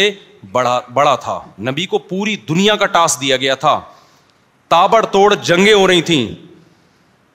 پوری دنیا آپ کے خلاف اکٹھی ہو رہی تھی تو نبی کی مصروفیت زیادہ تھی یا آپ کی زیادہ ہے نبی کی زیادہ تھی دیکھو نکاح سے دو چیزیں انسان کو روکتی ہیں ایک معاشی تنگی زیادہ تر لوگ شادی نہیں کر رہے ہوتے یار اسٹیبل نہیں ہے ایک یہ چیز دوسری جو سب سے بڑی رکاوٹ ہے نا نکاح میں وہ ہے جنگ معاشی بحران یہ کم درجے کی چیز ہے جنگی بحران یہ اس سے بھائی کسی ملک پہ جنگ مسلط ہو جائے تو ملک اکنامیکل اکنامیکلی اپنے آپ کو اسٹیبل کرنے کے بجائے سب سے پہلے تو وہ یہ کوشش کرے گا یہ یہ جنگ ختم ہو کسی طریقے سے کیونکہ سارا پیسہ کس میں لگے گا آپ کا جنگ میں لگے گا آپ اکنامیکلی مضبوط ہو کے بھی غریب ہو جاؤ گے تبھی قرضے لے لے کے اپنے آپ کو مقروض بنا رہے ہوتے ہیں بھائی کسی طرح ڈیفینس کو مضبوط کریں صحابہ اور نبی صلی اللہ علیہ وسلم میں یہ دو رکاوٹیں علا وجہ عتم تھیں ایک مالی بحران اتنا کہ غربت کے خوف سے بچوں کو قتل کیا جا رہا تھا جب اسلام آیا ہے یہ تو مالی بحران تھا اور مدینہ جا کے تو اور بڑا بحران پیدا ہو گیا نمبر دو جنگیں اہد بدر خندق اور بنو قریضہ بنو نزیر چاروں طرف سے کیا ماحول بنا ہوا ہے جنگوں کا تو آپ کے پاس فرصت ہوگی اور اس میں ایٹ اے ٹائم آپ نو بیویاں رکھ رہے ہیں نہیں یہی بات سمجھ میں اور لوگوں کو ترغیب دینے عبداللہ بن مسعود جیسے صحابی کو جو مسکین تھے ان کو نکاح کی ترغیب اور مسکین صحابہ کو ترغیب دے رہے ہیں نسل بڑھاؤ تو اس سے پتہ چلتا ہے کہ اسلام اس فلسفے کو مانتا ہی نہیں ہے کہ مالدار زیادہ شادیاں کرے گا یا زیادہ بچے پیدا کرے گا اسلام کہہ رہے کہ یہ اسلام کا حکم ہے اس میں اللہ پہ کیا کرنا ہے توکل نہیں آئی میرا خیال ہے بات سمجھ میں اور رہا مسئلہ گورے کا کہ بھائی وہ چاند پہ پہنچ گیا ستاروں پہ کمندے ڈال رہا ہے وہ شادی بیاہ کے بکھیڑوں میں نہیں پڑتا وہ بچے پیدا نہیں کرتا وہ کہاں جا رہا ہے تبھی ترقی کر رہا ہے تو آپ اس کا چاند پہ پہنچنا تو دیکھ رہے ہو لیکن اس سوسائٹی کا ابا لیس سوسائٹی ہو جانا ابا فری ہو جانا وہ آپ کو نظر بولو ہمارے ایک آدمی گندے نالے میں سوئے لیکن اس کے ابا ہوں خدا کی قسم یہ زیادہ بہتر ہے اور ایک چاند پہ پہنچ جائے لیکن ابا ہی نہ ہوں اللہ کی نظر میں یہ زیادہ برا ہے ابے دیکھو ایک بات بتاؤ تم لوگ کی بھی تو آسانی ایک دفعہ تمیز سے بات سمجھ میں نہیں آتی نا مجھے مثالیں پھر گدھے گھوڑے کی دینی پڑتی ہیں مجبوراً گدھے کو آپ یا کتے کو راکٹ میں اپنے ساتھ چاند پہ لے گئے تو کیا وہ عظیم انسان بن جائے گا رہے گا تو یا گدھے کو آپ نے ہار پھول پہنا کے ایوارڈ دے دیا تو گدے گھوڑے اور انسانوں میں جو ایک بیسک نیچرل نیچر نے جو فرق رکھا ہے نا وہ تہذیب کا رکھا ہے کہ انسان تہذیب یافتہ ہوتا ہے اور جانور تہذیب یافتہ نہیں ہوتا یہ بنیادی فرق ہے اور تہذیب میں جو سب سے نمایاں چیز ہے وہ نکاح خاندانی نظام ہے انسانوں میں بھائی بہن بیوی بچے ابا اما نانا نانی چاچا پھپا یہ ہوتے ہیں گدے گھوڑوں میں یہ نہیں ہوتے ان کا گدھی کے ساتھ فزیکل ریلیشن ہوتا ہے بیوی نہیں بنتی کدی ان کی میں نے یہاں کتنے نکاح پڑھائے ہیں سینکڑوں کبھی دیکھا کوئی گدھا آیا ہو کبھی آپ نے دیکھا کہ کسی گدھے نے ریکویسٹ کی ہو کہ حضرت آپ انسان لوگ بیوی بنا کے رہ رہے ہیں ریلیشن ہوتا ہے بچوں کو مل جل کے پالتے ہیں پھر بہویں داماد یہ کتنا پیارا نظام ہے آپ لوگوں کا اور میں فلاں سائنسدان کے ساتھ چاند پر پہنچ گیا تھا یہ عزت تو مجھے ملی ہے لیکن لوگ مجھے پھر بھی کہتے کیا ہیں گدا لہذا آپ میرا بھی نکاح کرائیں تاکہ میرا بھی ایک خاندان ہو سمجھ رہے ہیں نا ایک اور بات دماغ میں آ رہی ہے یہ ذرا بند کر دینا چھوڑو رہنے دو ایک منٹ بعد میں کبھی چھاؤں میں آئیں گے بتائیں گے آپ خیر تو حضرت آپ میرا بھی کیا کرا دیں کچھ چیزیں ہم نے چھاؤں میں سنبھال کے پر جو خاص اپنے لوگ ہیں ان کو ہم وہ بتاتے ہیں وہ بڑی علمی نقطے کی چیزیں ہوتی ہیں وہ تو خیر وہ پھر تو گدا کیا ہے کہ وہ وہ کبھی آیا ہم یا رد میرا نکاح پڑھا دیں بھائی وہ تو گدا ہے یہ اس کا کام ہے نہیں وہ تو گدی سے فزیکل ریلیشن قائم کیا پھر بھول گیا کچھ پیدا ہو رہا ہے کہ نہیں ہو رہا وہ کہہ رہے ہے میری ٹینشن نہیں ہے تو گرل فرینڈ بوائے فرینڈ میں بھی ایسا ہی ہوتا ہے گرل فرینڈ کا بوائے فرینڈ سے ریلیشن ہوتا ہے کچھ پیدا ہو جائے ٹھیک ہے نہیں ہو تو بھاڑ میں جائے ہمارا کیا نکاح میں ایسا نہیں ہوتا بھائی نکاح کے فوراً بعد قرآن کیا کہتا ہے فلم اللہ جب میاں بیوی بی کی شادی ہوتی ہے اللہ کہتے ہیں تھوڑے دنوں کے بعد دعائیں مانگنا شروع کر دیتے ہیں تنا اے اللہ اگر تو نے ہمیں نیک اولاد دے دی دیشا کیرین ہم تیرا شکر ادا کریں گے دعائیں منگوا رہے ہوتے ہیں دونوں خوش ہوتے ہیں گرل فرینڈ بوائے فرینڈ میں بعض باز بوائے فرینڈ مارکیٹ سے سنتا ہے نا جب بچہ ہو گیا مارکیٹ سے کیا ہوتا ہے شارٹ ابھی میں نہ پکڑا جاؤں کہیں تو ایسے چاند پہ پہنچنے سے بہتر نہیں نیچے ہی بیٹھا رہتا انسانوں کی طرح میں چاند پہ پہنچنے کو برا نہیں سمجھتا مسلمان کو چاہیے کہ ترقی کرے لیکن اس کا شادی بیاہ سے کوئی تعلق نہیں ہے نکاح کر کے بھی ترقی ہو سکتی ہے انگریز اگر نکاح اور خاندانی نظام کو چلاتا تو اس سے زیادہ ہی ترقی کرتا کیونکہ کمپٹیشن بڑھتا وہ کہتا ہے ایک بھائی میرا چاند پہ پہنچا ہے دوسرا کہتا ہے وہ بھی میرا بھائی ہے یار چھوٹا چاند پہ پہنچ گیا میں مریخ پہ جاؤں گا ان کے تو یہی چیز ہے ہی نہیں نا بس گورنمنٹ الاؤنس دے دے کے لوگوں کو موٹیویٹ کر رہی ہوتی ہے اچھا میرے بھائی جلدی سے بات کو سمیٹ کے ختم کروں دوسرا خطبہ کیا پڑھا جاتا دوسری حدیث کیا پڑھی جاتی ہے آپ صلی اللہ علیہ وسلم نے فرمایا خطبے میں جو پڑھا جاتا ہے نا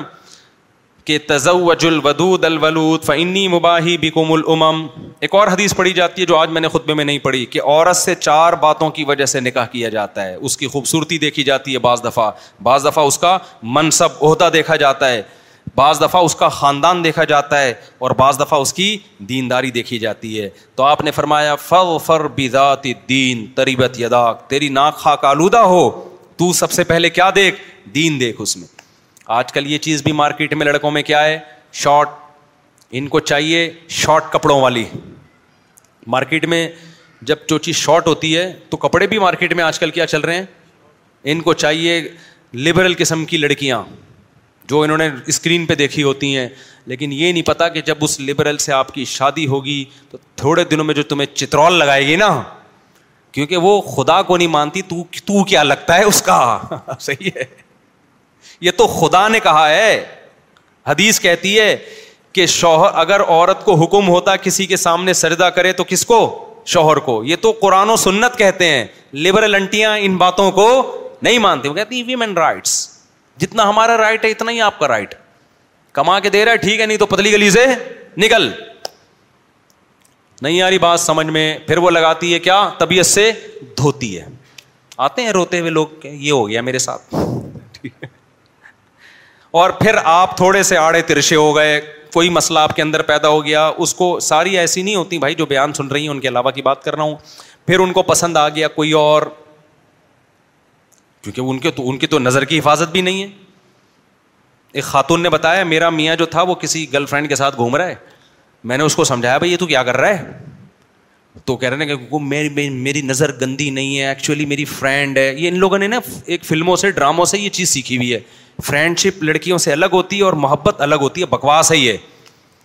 مرد کی فرینڈ شپ مردوں سے اچھی لگتی ہے بھائی لڑکیوں سے اچھی بالکل بھی پن ہے یار تو عورتوں میں گھسا ہوا ہے بغیر کیونکہ بہت سارے لوگ سن رہے رہے ہوتے ہوتے ہیں ہیں وہ وہ یہ یہ نا کہیں گے ہمیں یار کہہ مرد مردوں سے دوستیاں لگاتا ہوا اچھا لگتا ہے عورت سے ریلیشن بیوی کی صورت میں ٹھیک ہے بس یا کوئی ایجڈ ہو بوڑھی ہے کہ وہ الگ بات ہے جوان لڑکی ہے تو کیوں اسے دوستی لگا رہے بھائی اور بدگمانی کتنی پھیلے گی اللہ سے تو ڈرتے نہیں ہیں پھر بیویاں کنٹرول کرتی ہیں تو بیگم نے بولا کہ میرا میاں کسی لڑکی سے دوستی لنچ ہو رہے ہیں اس کے ساتھ ڈنر ہو رہے ہیں میں اعتراض کرتی تو کہتے یہ میری کیا ہے کلیک ہے فرینڈ ہے میرا کوئی ایسا مجھ سے بدگمانی نہ کرو اس خاتون بڑی ہوشیار تھی اس نے کہا ٹھیک ہے کل سے وسیم میرا کیا ہے فرینڈ ہے میں لنچ کس کے ساتھ کروں گی یہ جن لڑکیوں کی خواتین کی بھی میاں یہ حرکتیں کر رہے ہیں ان کے لیے ایک پیکج لے کر آیا ہوں میں کر نہ لیں ایسا نہ ہو وسیم سے دوستی لگا لیں صرف ایک ڈرانے کے لیے پیکج ہے مجھے ڈر یہ لگ رہا ہے کل سے ایسا نہ ہو لنچ غفار کے ساتھ ہو رہا ہے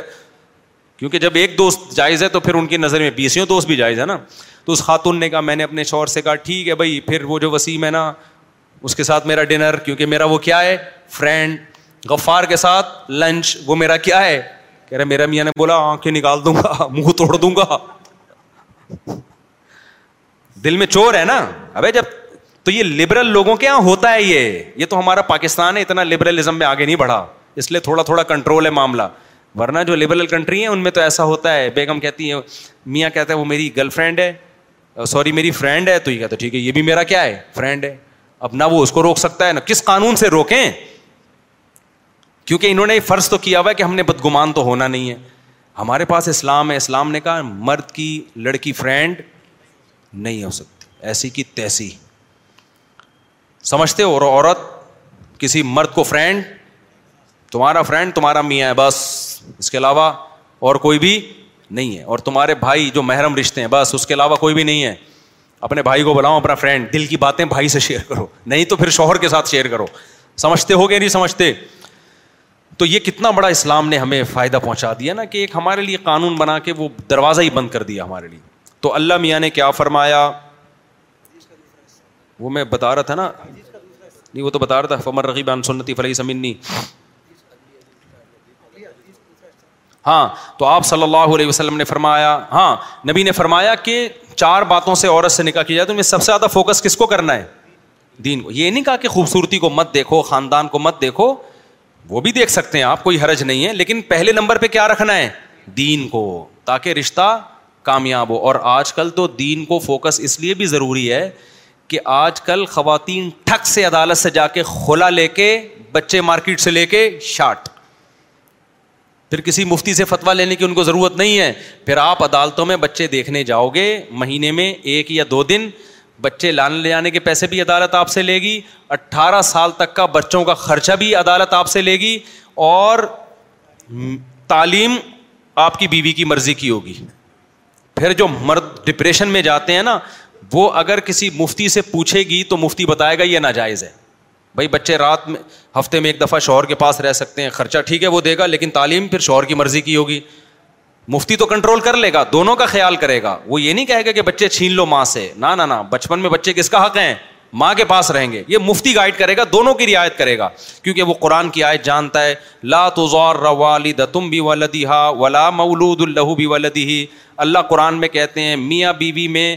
بچوں کی وجہ سے نہ باپ کو نقصان پہنچایا جائے نہ ماں کو اللہ تو دونوں کی رعایت کر رہا ہے لیکن عدالتیں دونوں کی رعایت نہیں کرتی عدالت طلاق کے بعد سو فیصد کس کو فیور دیتی ہیں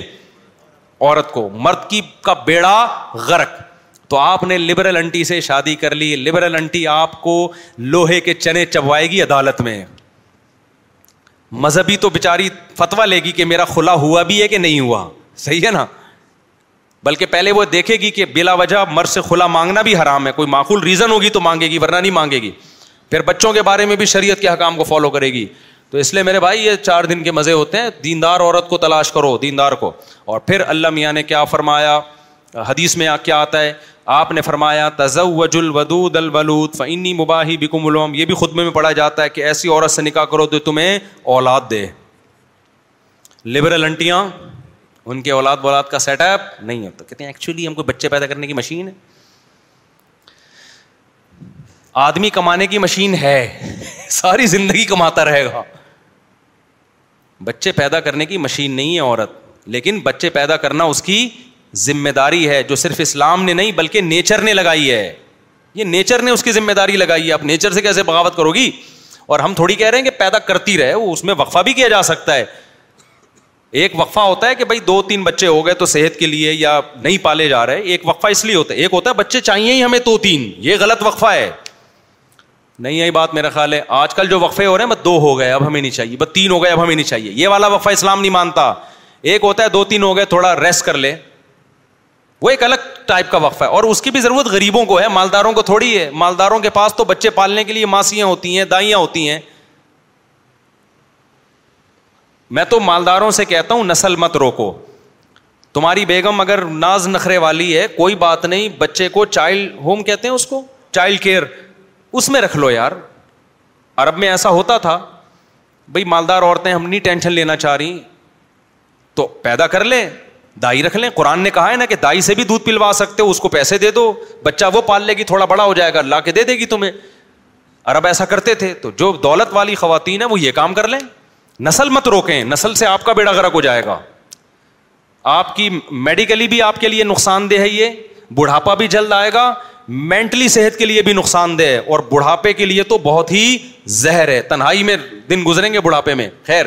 اور آخری حدیث جو خطمے میں پڑی جاتی ہے وہ کیا ہے آپ صلی اللہ علیہ وسلم نے فرمایا تزوج تزوجو ولا تکونو کا روحبانی نصارہ یہ بڑی خاندانی حدیث آپ نے فرمایا نکاح کرو عیسائیوں کے پادریوں کی طرح مت بنو عیسائیوں میں جو راہب اور پادری ہے نا وہ عبادت کرتا رہتا تھا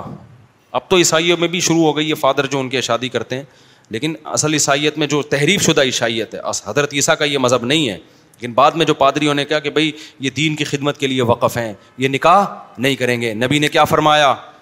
تم نے کرنا ہے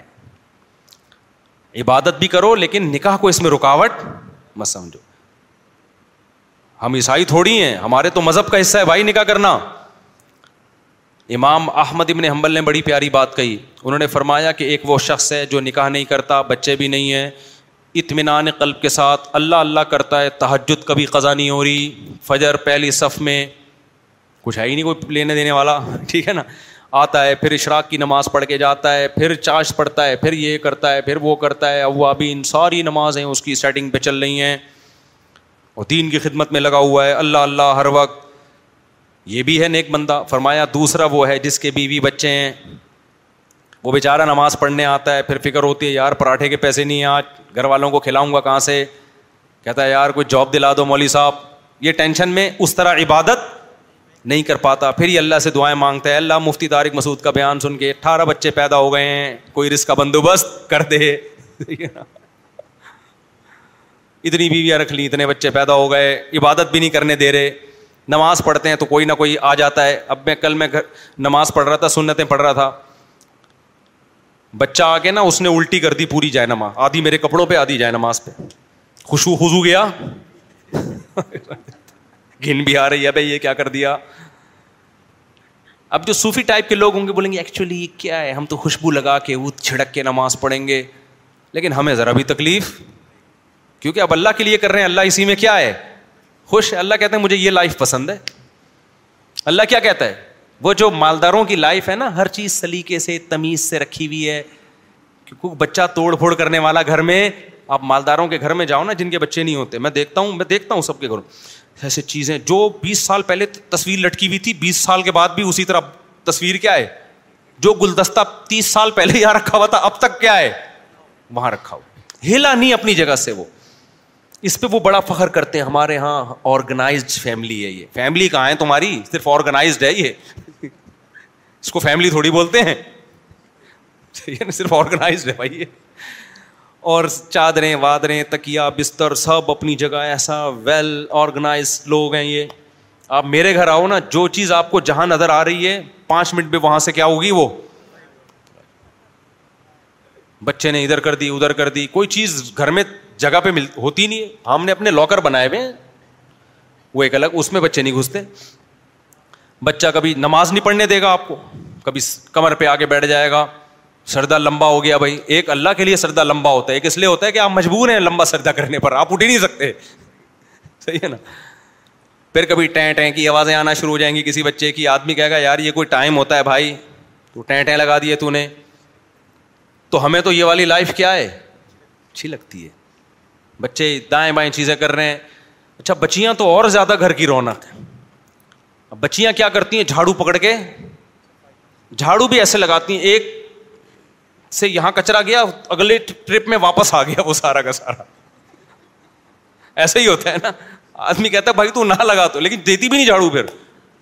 میری ایک چھوٹی بچی نے اتنی شرارت کی کہ کپڑے دھونے میں نے چھوٹی بچی تھی تپ ٹپے ڈھونے یہ اس کو توتلی زبان میں تپے دھونے تپے دھونے مجھے بار بار ابو میں نے تپے دھونے ابے میں نے کہا نہیں کر رات کے دو بجے پھر میں نے کہا بہت ضد کر رہی ہے اس کو واش روم لے گئے نا جہاں کپڑے دھلتے ہیں واشنگ مشین میں وہ میں نے گھی نکالا ہے وہ واشنگ مشین کپڑے دھونے والی نہیں ہے ہے واشنگ مشین لیکن کپڑے نہیں دھلتے اس میں کبھی بھی آج تک نہیں دھلا اس میں وہ ڈائریکٹ آئی ہی گھی نکالنے کے لیے کیونکہ لوگ کہہ رہے ہیں یار واشنگ مشین کپڑے دھونے والی چیز میں کھانے کی چیز بن رہی ہے وہ کپڑے دھونے کے لیے کبھی بھی نہیں دھلے اس میں کہ آپ کسی گھی والوں سے پوچھیں یہ واشنگ مشین لیتے ہیں گھی نکالنے کے لیے تو خیر اب میں اس کو لے گیا تو ابھی بھائی اس نے میرا ٹینشن اچھا ہمیں تو ہنسی بھی آ رہی ہے اس کی حرکتوں پہ اس نے کیا کیا وہ کپڑے لاؤ اب کپڑے دو دھونے کے لیے پھر وہ ٹب میں بچیوں کے یہی گھر میں حرکتیں ہوتی ہیں تو اب اس نے کپڑے ڈال دیے پھر مجھے کہا نلکا کھولو ہم نے نلکا کھولا اب میں نے کہا اب اس کو سکون آ جائے گا نہیں اب سرف ڈالو اس میں سرف ڈالا میں نے تو اب وہ کپڑے نکال کے نا اب اس سے اٹھ نہیں رہے اب ہم اس کے ساتھ نکال رہے ہیں تو اب دوسرے کپڑے لاؤ میں نے کہا پورے کپڑوں کا بیڑا گرک اور اتنا ضد کرتے ہیں نا بچے ان حرکتوں پہ کہ نہیں دھونے ہیں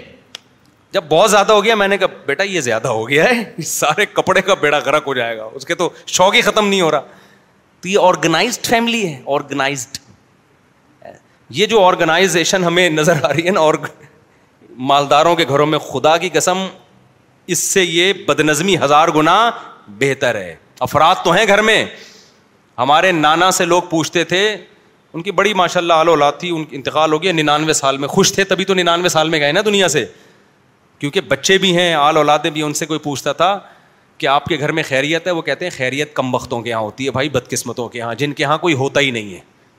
بندے ہی نہیں ہوتے نہ بیٹے نہ بیٹیاں نہ پوتے نہ پوتیاں نہ بہویں نہ داماد ان کے یہاں خیریت ہی خیریت جو گلدستہ جہاں رکھو گے دس سال کے بعد بھی وہاں یہ خیریت ہے یا نہیں ہے کہہ رہے ہمارے تو ماشاء اللہ افراد ہیں بچہ آئے گا وہ گلدستہ اٹھا کے ادھر کر دے گا کولر کھول کے چلے جائیں گے بھیجو کس کام کے لیے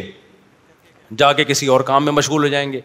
تو بچوں کی یہ تو لائف ہے یار اسی کو تو انسان انجوائے کرتا ہے تو امام احمد بن حنبل کہتے ہیں کہ جس کے آل اولاد ہے فیملی ہے اور ان کے لیے پریشان ہوتا ہے اللہ سے دعائیں مانگتا ہے یہ اس عبادت گزار سے اللہ کو زیادہ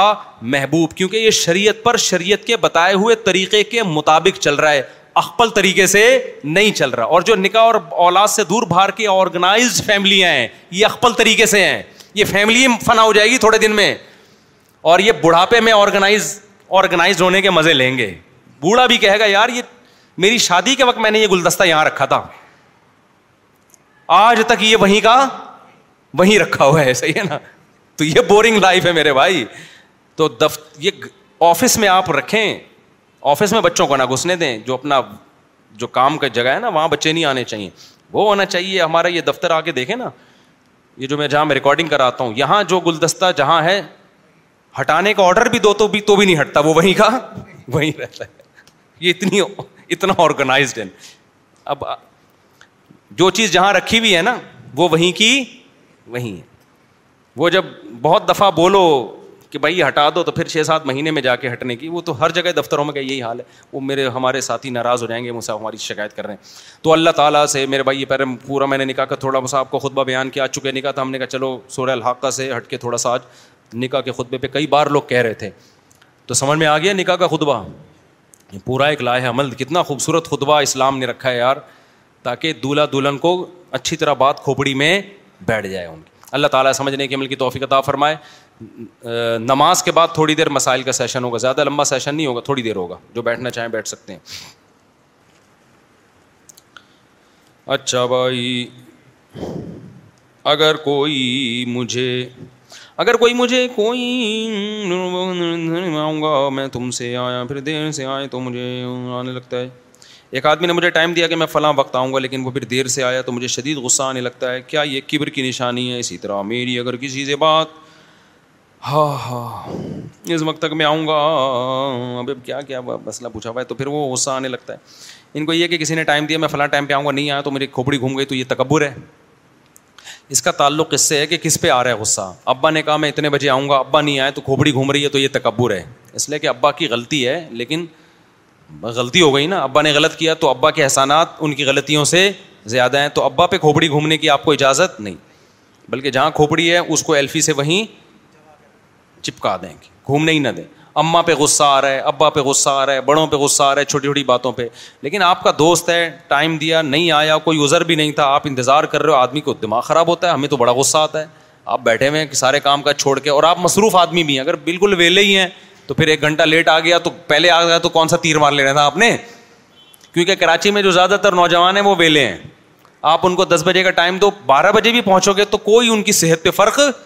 نہیں پڑے گا کیونکہ دس بجے آنے سے بھی وہی ہوتا جو بارہ بجے آنے سے ہوا ہے انہوں نے کون سا کوئی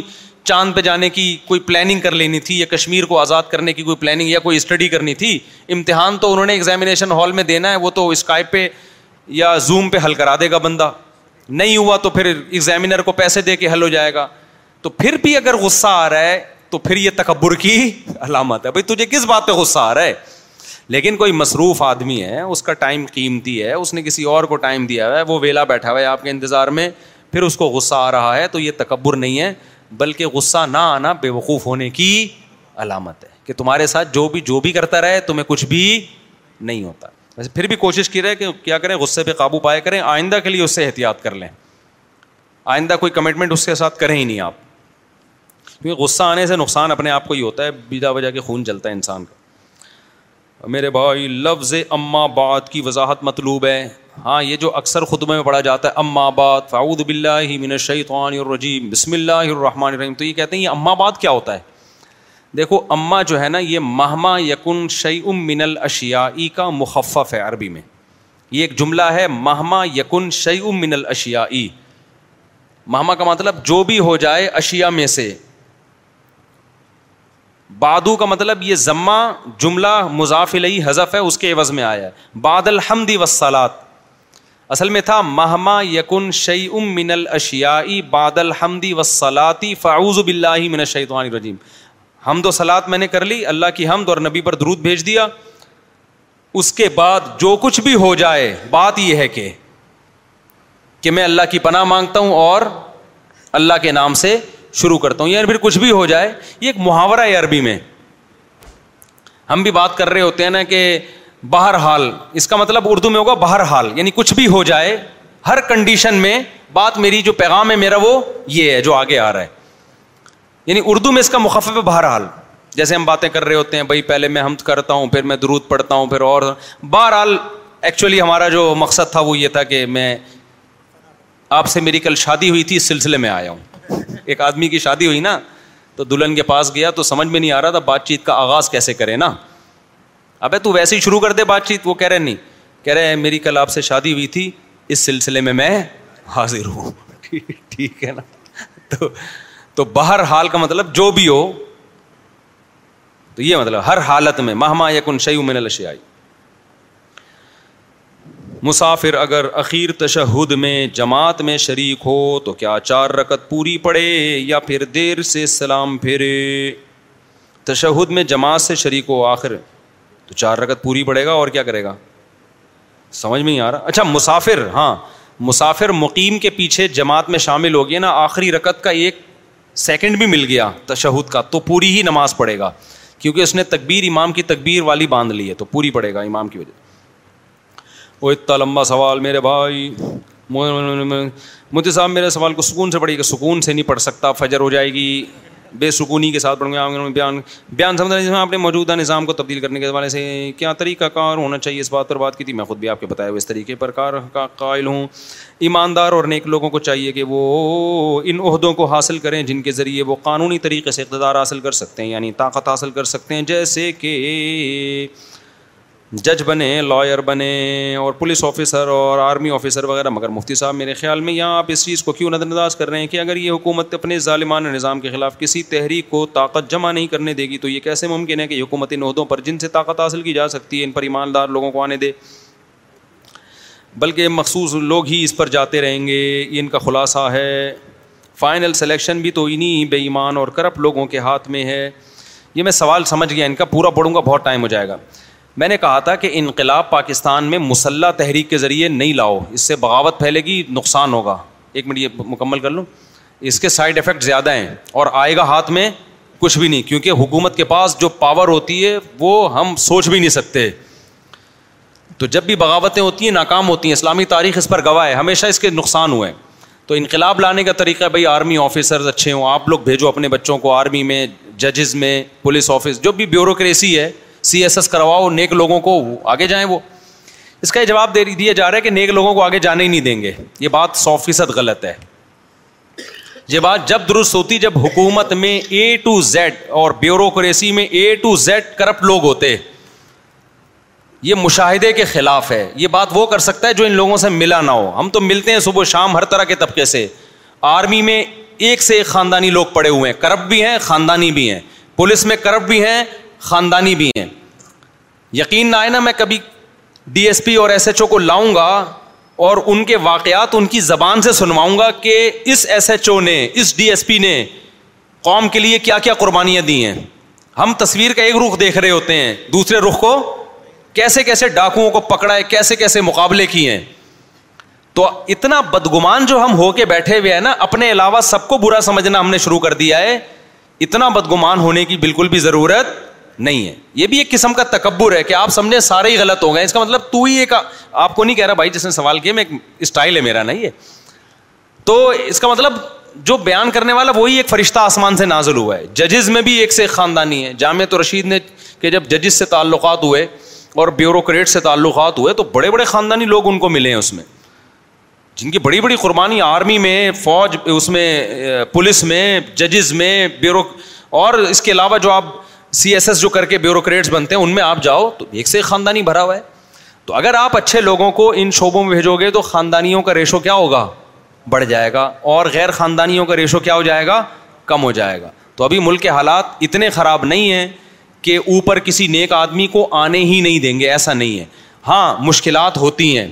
رشوت کرپشن کی وجہ سے بسا اوقات برے لوگ آگے چلے جاتے ہیں لیکن آپ کے اندر اگر کوئی صلاحیت ہو تو راستہ سب کے لیے کھلا ہوا ہے جاتے ہیں اچھے لوگ بھی جاتے ہیں تو اس لیے اگر آپ نے اچھے لوگوں کو بھیجنا چھوڑ دیا اور آپ نے کہا نہیں جی ہم اچانک ایک بغاوت کر کے انقلاب لے کر آئیں گے تو اس سے نتیجہ یہ نکلے گا کہ جو رہی صحیح امکانات ہیں اس کا بھی بیڑا غرق اور پاکستان سو فیصد ایک سیکولر اسٹیٹ بن جائے گا پھر تو اس لیے اپنے رخ صحیح رکھیں اس کے نتائج دیر سے آئیں گے لیکن پائیدار ہوں گے جیسے ترکی میں دیکھ لو نا ترکی میں انہوں نے طیب اردگان نے مسلح بغاوت نہیں کی ہے طیب اردمان کے جو روحانی باپ دادا تھے انہوں نے پچاس سال پہلے ایک ویژن بنایا تھا کہ ہم اس طرح سے انقلاب لے کر آئیں گے اور آہستہ آہستہ اس ٹریک پر وہ چل پڑے اب اگر طیب اردگان بالفر ہار بھی جاتا نا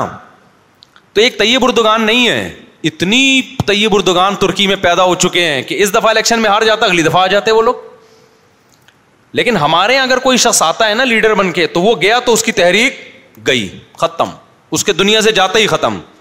تو ترکی میں جو انہوں نے محنت کی ہے وہ لیڈر بنانے کی فیکٹریاں تیار کر لی ہیں انہوں نے سمجھ رہے ہیں ابے بھائی مجھے ایک بات بتاؤ آم کے موسم میں آم آتا ہے ایک آم گھر میں رکھا ہوا ہے وہ کوئی کھا گیا آپ ڈپریشن میں آم مجھے ملا ہی نہیں آم کوئی بچہ کھا گیا میں اب آم ہی نہیں کھاؤں گا تو گھر والے کیا بولیں گے بھائی ایک آم نہیں ہے آم کے درخت بھی ہیں اور اس سے آم اتر بھی رہے ہیں سیزن بھی یہ ختم ہو گیا بچہ یہ حرکتیں باپ تو نہیں بچے کر رہے ہوتے ہیں نا ایک آم بچے کے لیے گھر میں رکھا ہوا تھا آپ نے کھا لیا یا دودھ تھا اس میں ملائی میں نے کھا لی میں اپنی مثال دوں نا گرم دودھ کی گرم ملائی میں کبھی بھی نہیں چھوڑتا ہوں جو دودھ جب بوائل ہوتا ہے نا اس پہ جو گرم گرم ملائی ہوتی ہے نا ٹھنڈی ملائی نہیں فریج والی دودھ کی گرم ملائی وہ دیکھ کے مزہ آ جاتا ہے انسان کبھی آپ اپنے خرچے پہ ٹرائی کر کے دیکھیں دودھ کی گرم ملائی اتارے او ہو ہو ہو سن کے اتنا مزہ آ رہا ہے ناشتے میں کھائے مزہ نہ آئے پیسے واپس ڈاکٹر کو بتانے کی پوچھنے کی بھی ضرورت نہیں ہے فوراً ڈاکٹر کے کولیسٹرول ایسی کی تیسی کولیسٹرال کی بھاگو دوڑو پھر کھاؤ تو یہ ساری نعمتیں اللہ نے کس کے لیے پیدا کی ہیں نیچرل چیزیں کھاؤ میرے بھائی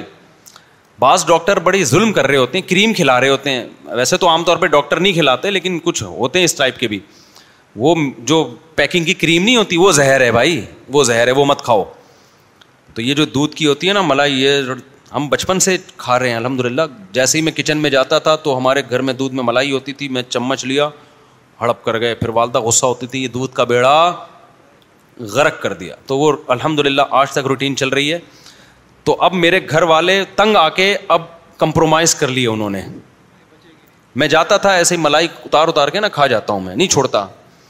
تو پہلے بڑی گھر میں اس پہ وہ ہوتا تھا مسائل یہ دودھ کیونکہ دودھ کے وہ سارا وہ فیٹ لیس ہو جاتا ہے نا بالکل ہی تو بڑی لڑائیاں ہوئی ہیں گھر میں اس پہ پھر گھر والے آجز آ گئے بھائی میں نے کہا بھائی میں اس پہ کمپرومائز یہ اگر کرنا ہے تو دودھ بوائل کر کے کہیں اور لے جا کے ٹھنڈا کرو اس کو چھپا دو اس کو فریج میں کہیں بھی ملائی پہلے ہٹا کے بیچ دو گھی بنا لو کھا جاؤ بچوں کو کھلا دو میرے سامنے گرم دودھ کی اگر تازہ ملائی اوپر ٹھہر رہی ہوگی کسی قیمت پہ میں اس کو نہیں چھوڑوں گا ایسے کہ تیسے ہی اچھا خیر یہ حقیقت بتا رہا ہوں آپ اس کو ڈائلگ سمجھ رہے ہو گھر والوں کو پتا یہ نہیں چھوڑے گا تو اب کیا ہے کہ جی آم کی مثال پہ آ جاتے ہیں ملائی پتہ نہیں کہاں سے ٹھیک ہے آم رکھا ہوا تھا بچے نے کھا لیا آپ نے کھا لیا اب بچہ رو رہا ہے ٹانگے مرا ہے ابو آم کھا گئے آم کہاں ہے میرا تو آپ کیا بولو گے بیٹا کوئی آم مارکیٹ سے شارٹ تھوڑی ہوا ہے درخت پہ آم لگے ہوئے ہیں اور یہ موسم بھی اگر ختم ہو گیا تو درخت تھوڑی ختم ہوئے ہیں اگلے مہینے اگلے سال دوبارہ آم تو ویژن اس طرح کا ہونا چاہیے کہ لیڈر کو چاہیے کہ لیڈر بنانے کی فیکٹری تیار کر کے جائے وہ ایک لیڈر مرتا ہے دوسرا آ جائے دوسرا مرے تیسرا آ جائے ایسا نہیں ہو کہ لیڈر مارکیٹ سے شارٹ تو پوری تحریک کا بیڑا غرق تو اس اسٹائل میں کام کرنے کی ضرورت ہے وہ اسکول سسٹم اپنے ہاتھ میں لیں کالج سسٹم اپنے ہاتھ میں لیں یونیورسٹیاں اپنے ہاتھ میں لیں کیونکہ یونیورسٹیاں ہیں اسکولنگ ہے جہاں سے لیڈر تیار ہوتے ہیں تو یہ آپ کے ہاتھ میں ہوں گے تو پھر یہاں سے اچھی لیڈرشپ تیار ہوگی ایک ایک دفعہ نہیں ہوگا اگلی دفعہ میں آ جائے گا اس کے بعد آ جائے گا وہ پھر جا کے تبدیلی کرے کرے گا جیسے ترکی ایک ترکی پاکستان سے اب بھی زیادہ لبرل کنٹری ہے پتہ ہے آپ کو ترکی میں اب بھی بے حیائی پاکستان سے بہت زیادہ ہے اب بھی لبرلزم الحاد بہت زیادہ ہے لیکن ترکی صحیح ٹریک پہ ٹریولنگ اس نے شروع کر دی ایسے جیسے ہم نے جانا پشاور ہے تو آپ پشاور کے قریب میں آپ ملتان پہنچ چکے ہیں لیکن ٹریک آپ کا چینج ہو گیا ہے اور ترکی ابھی کراچی میں پشاور سے بہت دور ہے لیکن جو ٹریک اس نے اختیار کیا ہے جس پہ ٹرین اس کی چل رہی ہے وہ کہاں جا رہا ہے بے شک وہ خوشحال خان خٹک میں بیٹھ کے جا رہا ہو ٹرین ہے نا خوشحال خان کھٹک اللہ دشمنوں کو بھی نہ بٹھائے اس میں کیونکہ اس میں جب آپ بیٹھ گئے نا تو پشاور کے علاوہ کہیں بھی جا سکتے ہو آپ وہی ہو جائے گا ففٹی ففٹی والا قصہ ففٹی ففٹی آتا تھا نا پرانے زمانے میں اس میں دکھایا کہ کراچی کی ٹرینوں کا پہلے حال کیا ہوتا تھا نا کہ لاہور میں بچے بیٹھے ہیں سمر ویکیشن ہے اسکول کی گرمیوں کی چھٹیاں گزارنے کے لیے کراچی آ رہے ہیں تو ٹرینیں بڑی لیٹ ہوتی تھیں اس زمانے میں تو لاہور سے چڑھے ہیں وہ کراچی پہنچتے پہنچتے بچے بڑے ہو گئے ٹرین میں ہی حقیقت اور جوان بوڑھے ہو گئے جو بچیوں کے پینٹیں بچوں کی پینٹیں تھیں نا وہ نیکریں بن گئی تھیں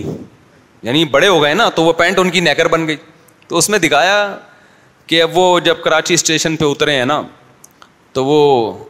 جو جوان آدمی ہو تو بوڑھے ہو چکے تھے تو ایک بوڑھے بےچارے اتنے انہوں نے کھڑکی سے ہاتھ باہر نکالا بیٹا کراچی پہنچ گئے انہوں نے کہا ہاں پہنچ گئے یہ کہا اور وہ مر گئے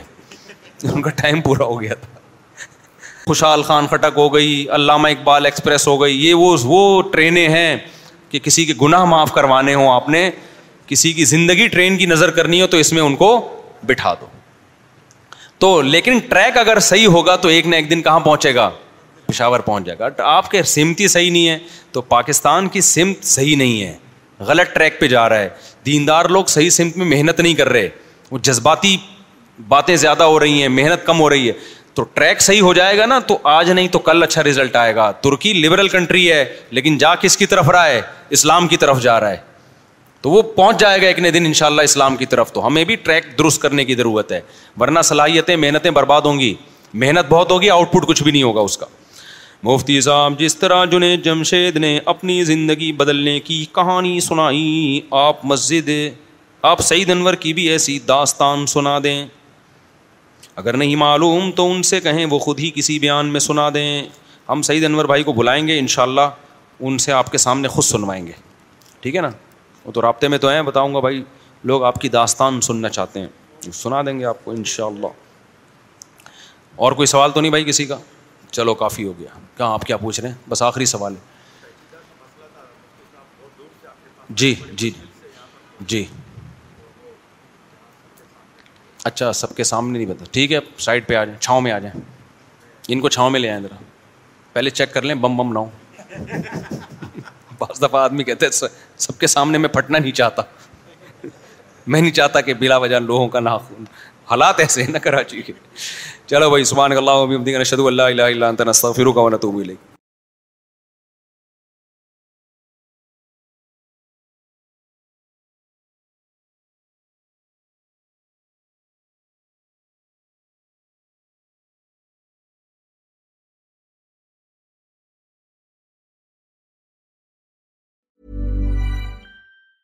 Hi, I'm Daniel, founder of Pretty Litter. Did you know cats tend to hide symptoms of sickness and pain? I learned this the hard way after losing my cat, Gingy. So I created Pretty Litter, a health monitoring litter that helps detect early signs of illness by changing colors, saving you money and potentially your cat's life. Pretty Litter is veterinarian developed, and it's the easiest way to keep tabs on your fur baby's health right at home. Go to prettylitter.com and use code ACAST for 20% off your first order and a free cat toy. Terms and conditions apply. See site for details.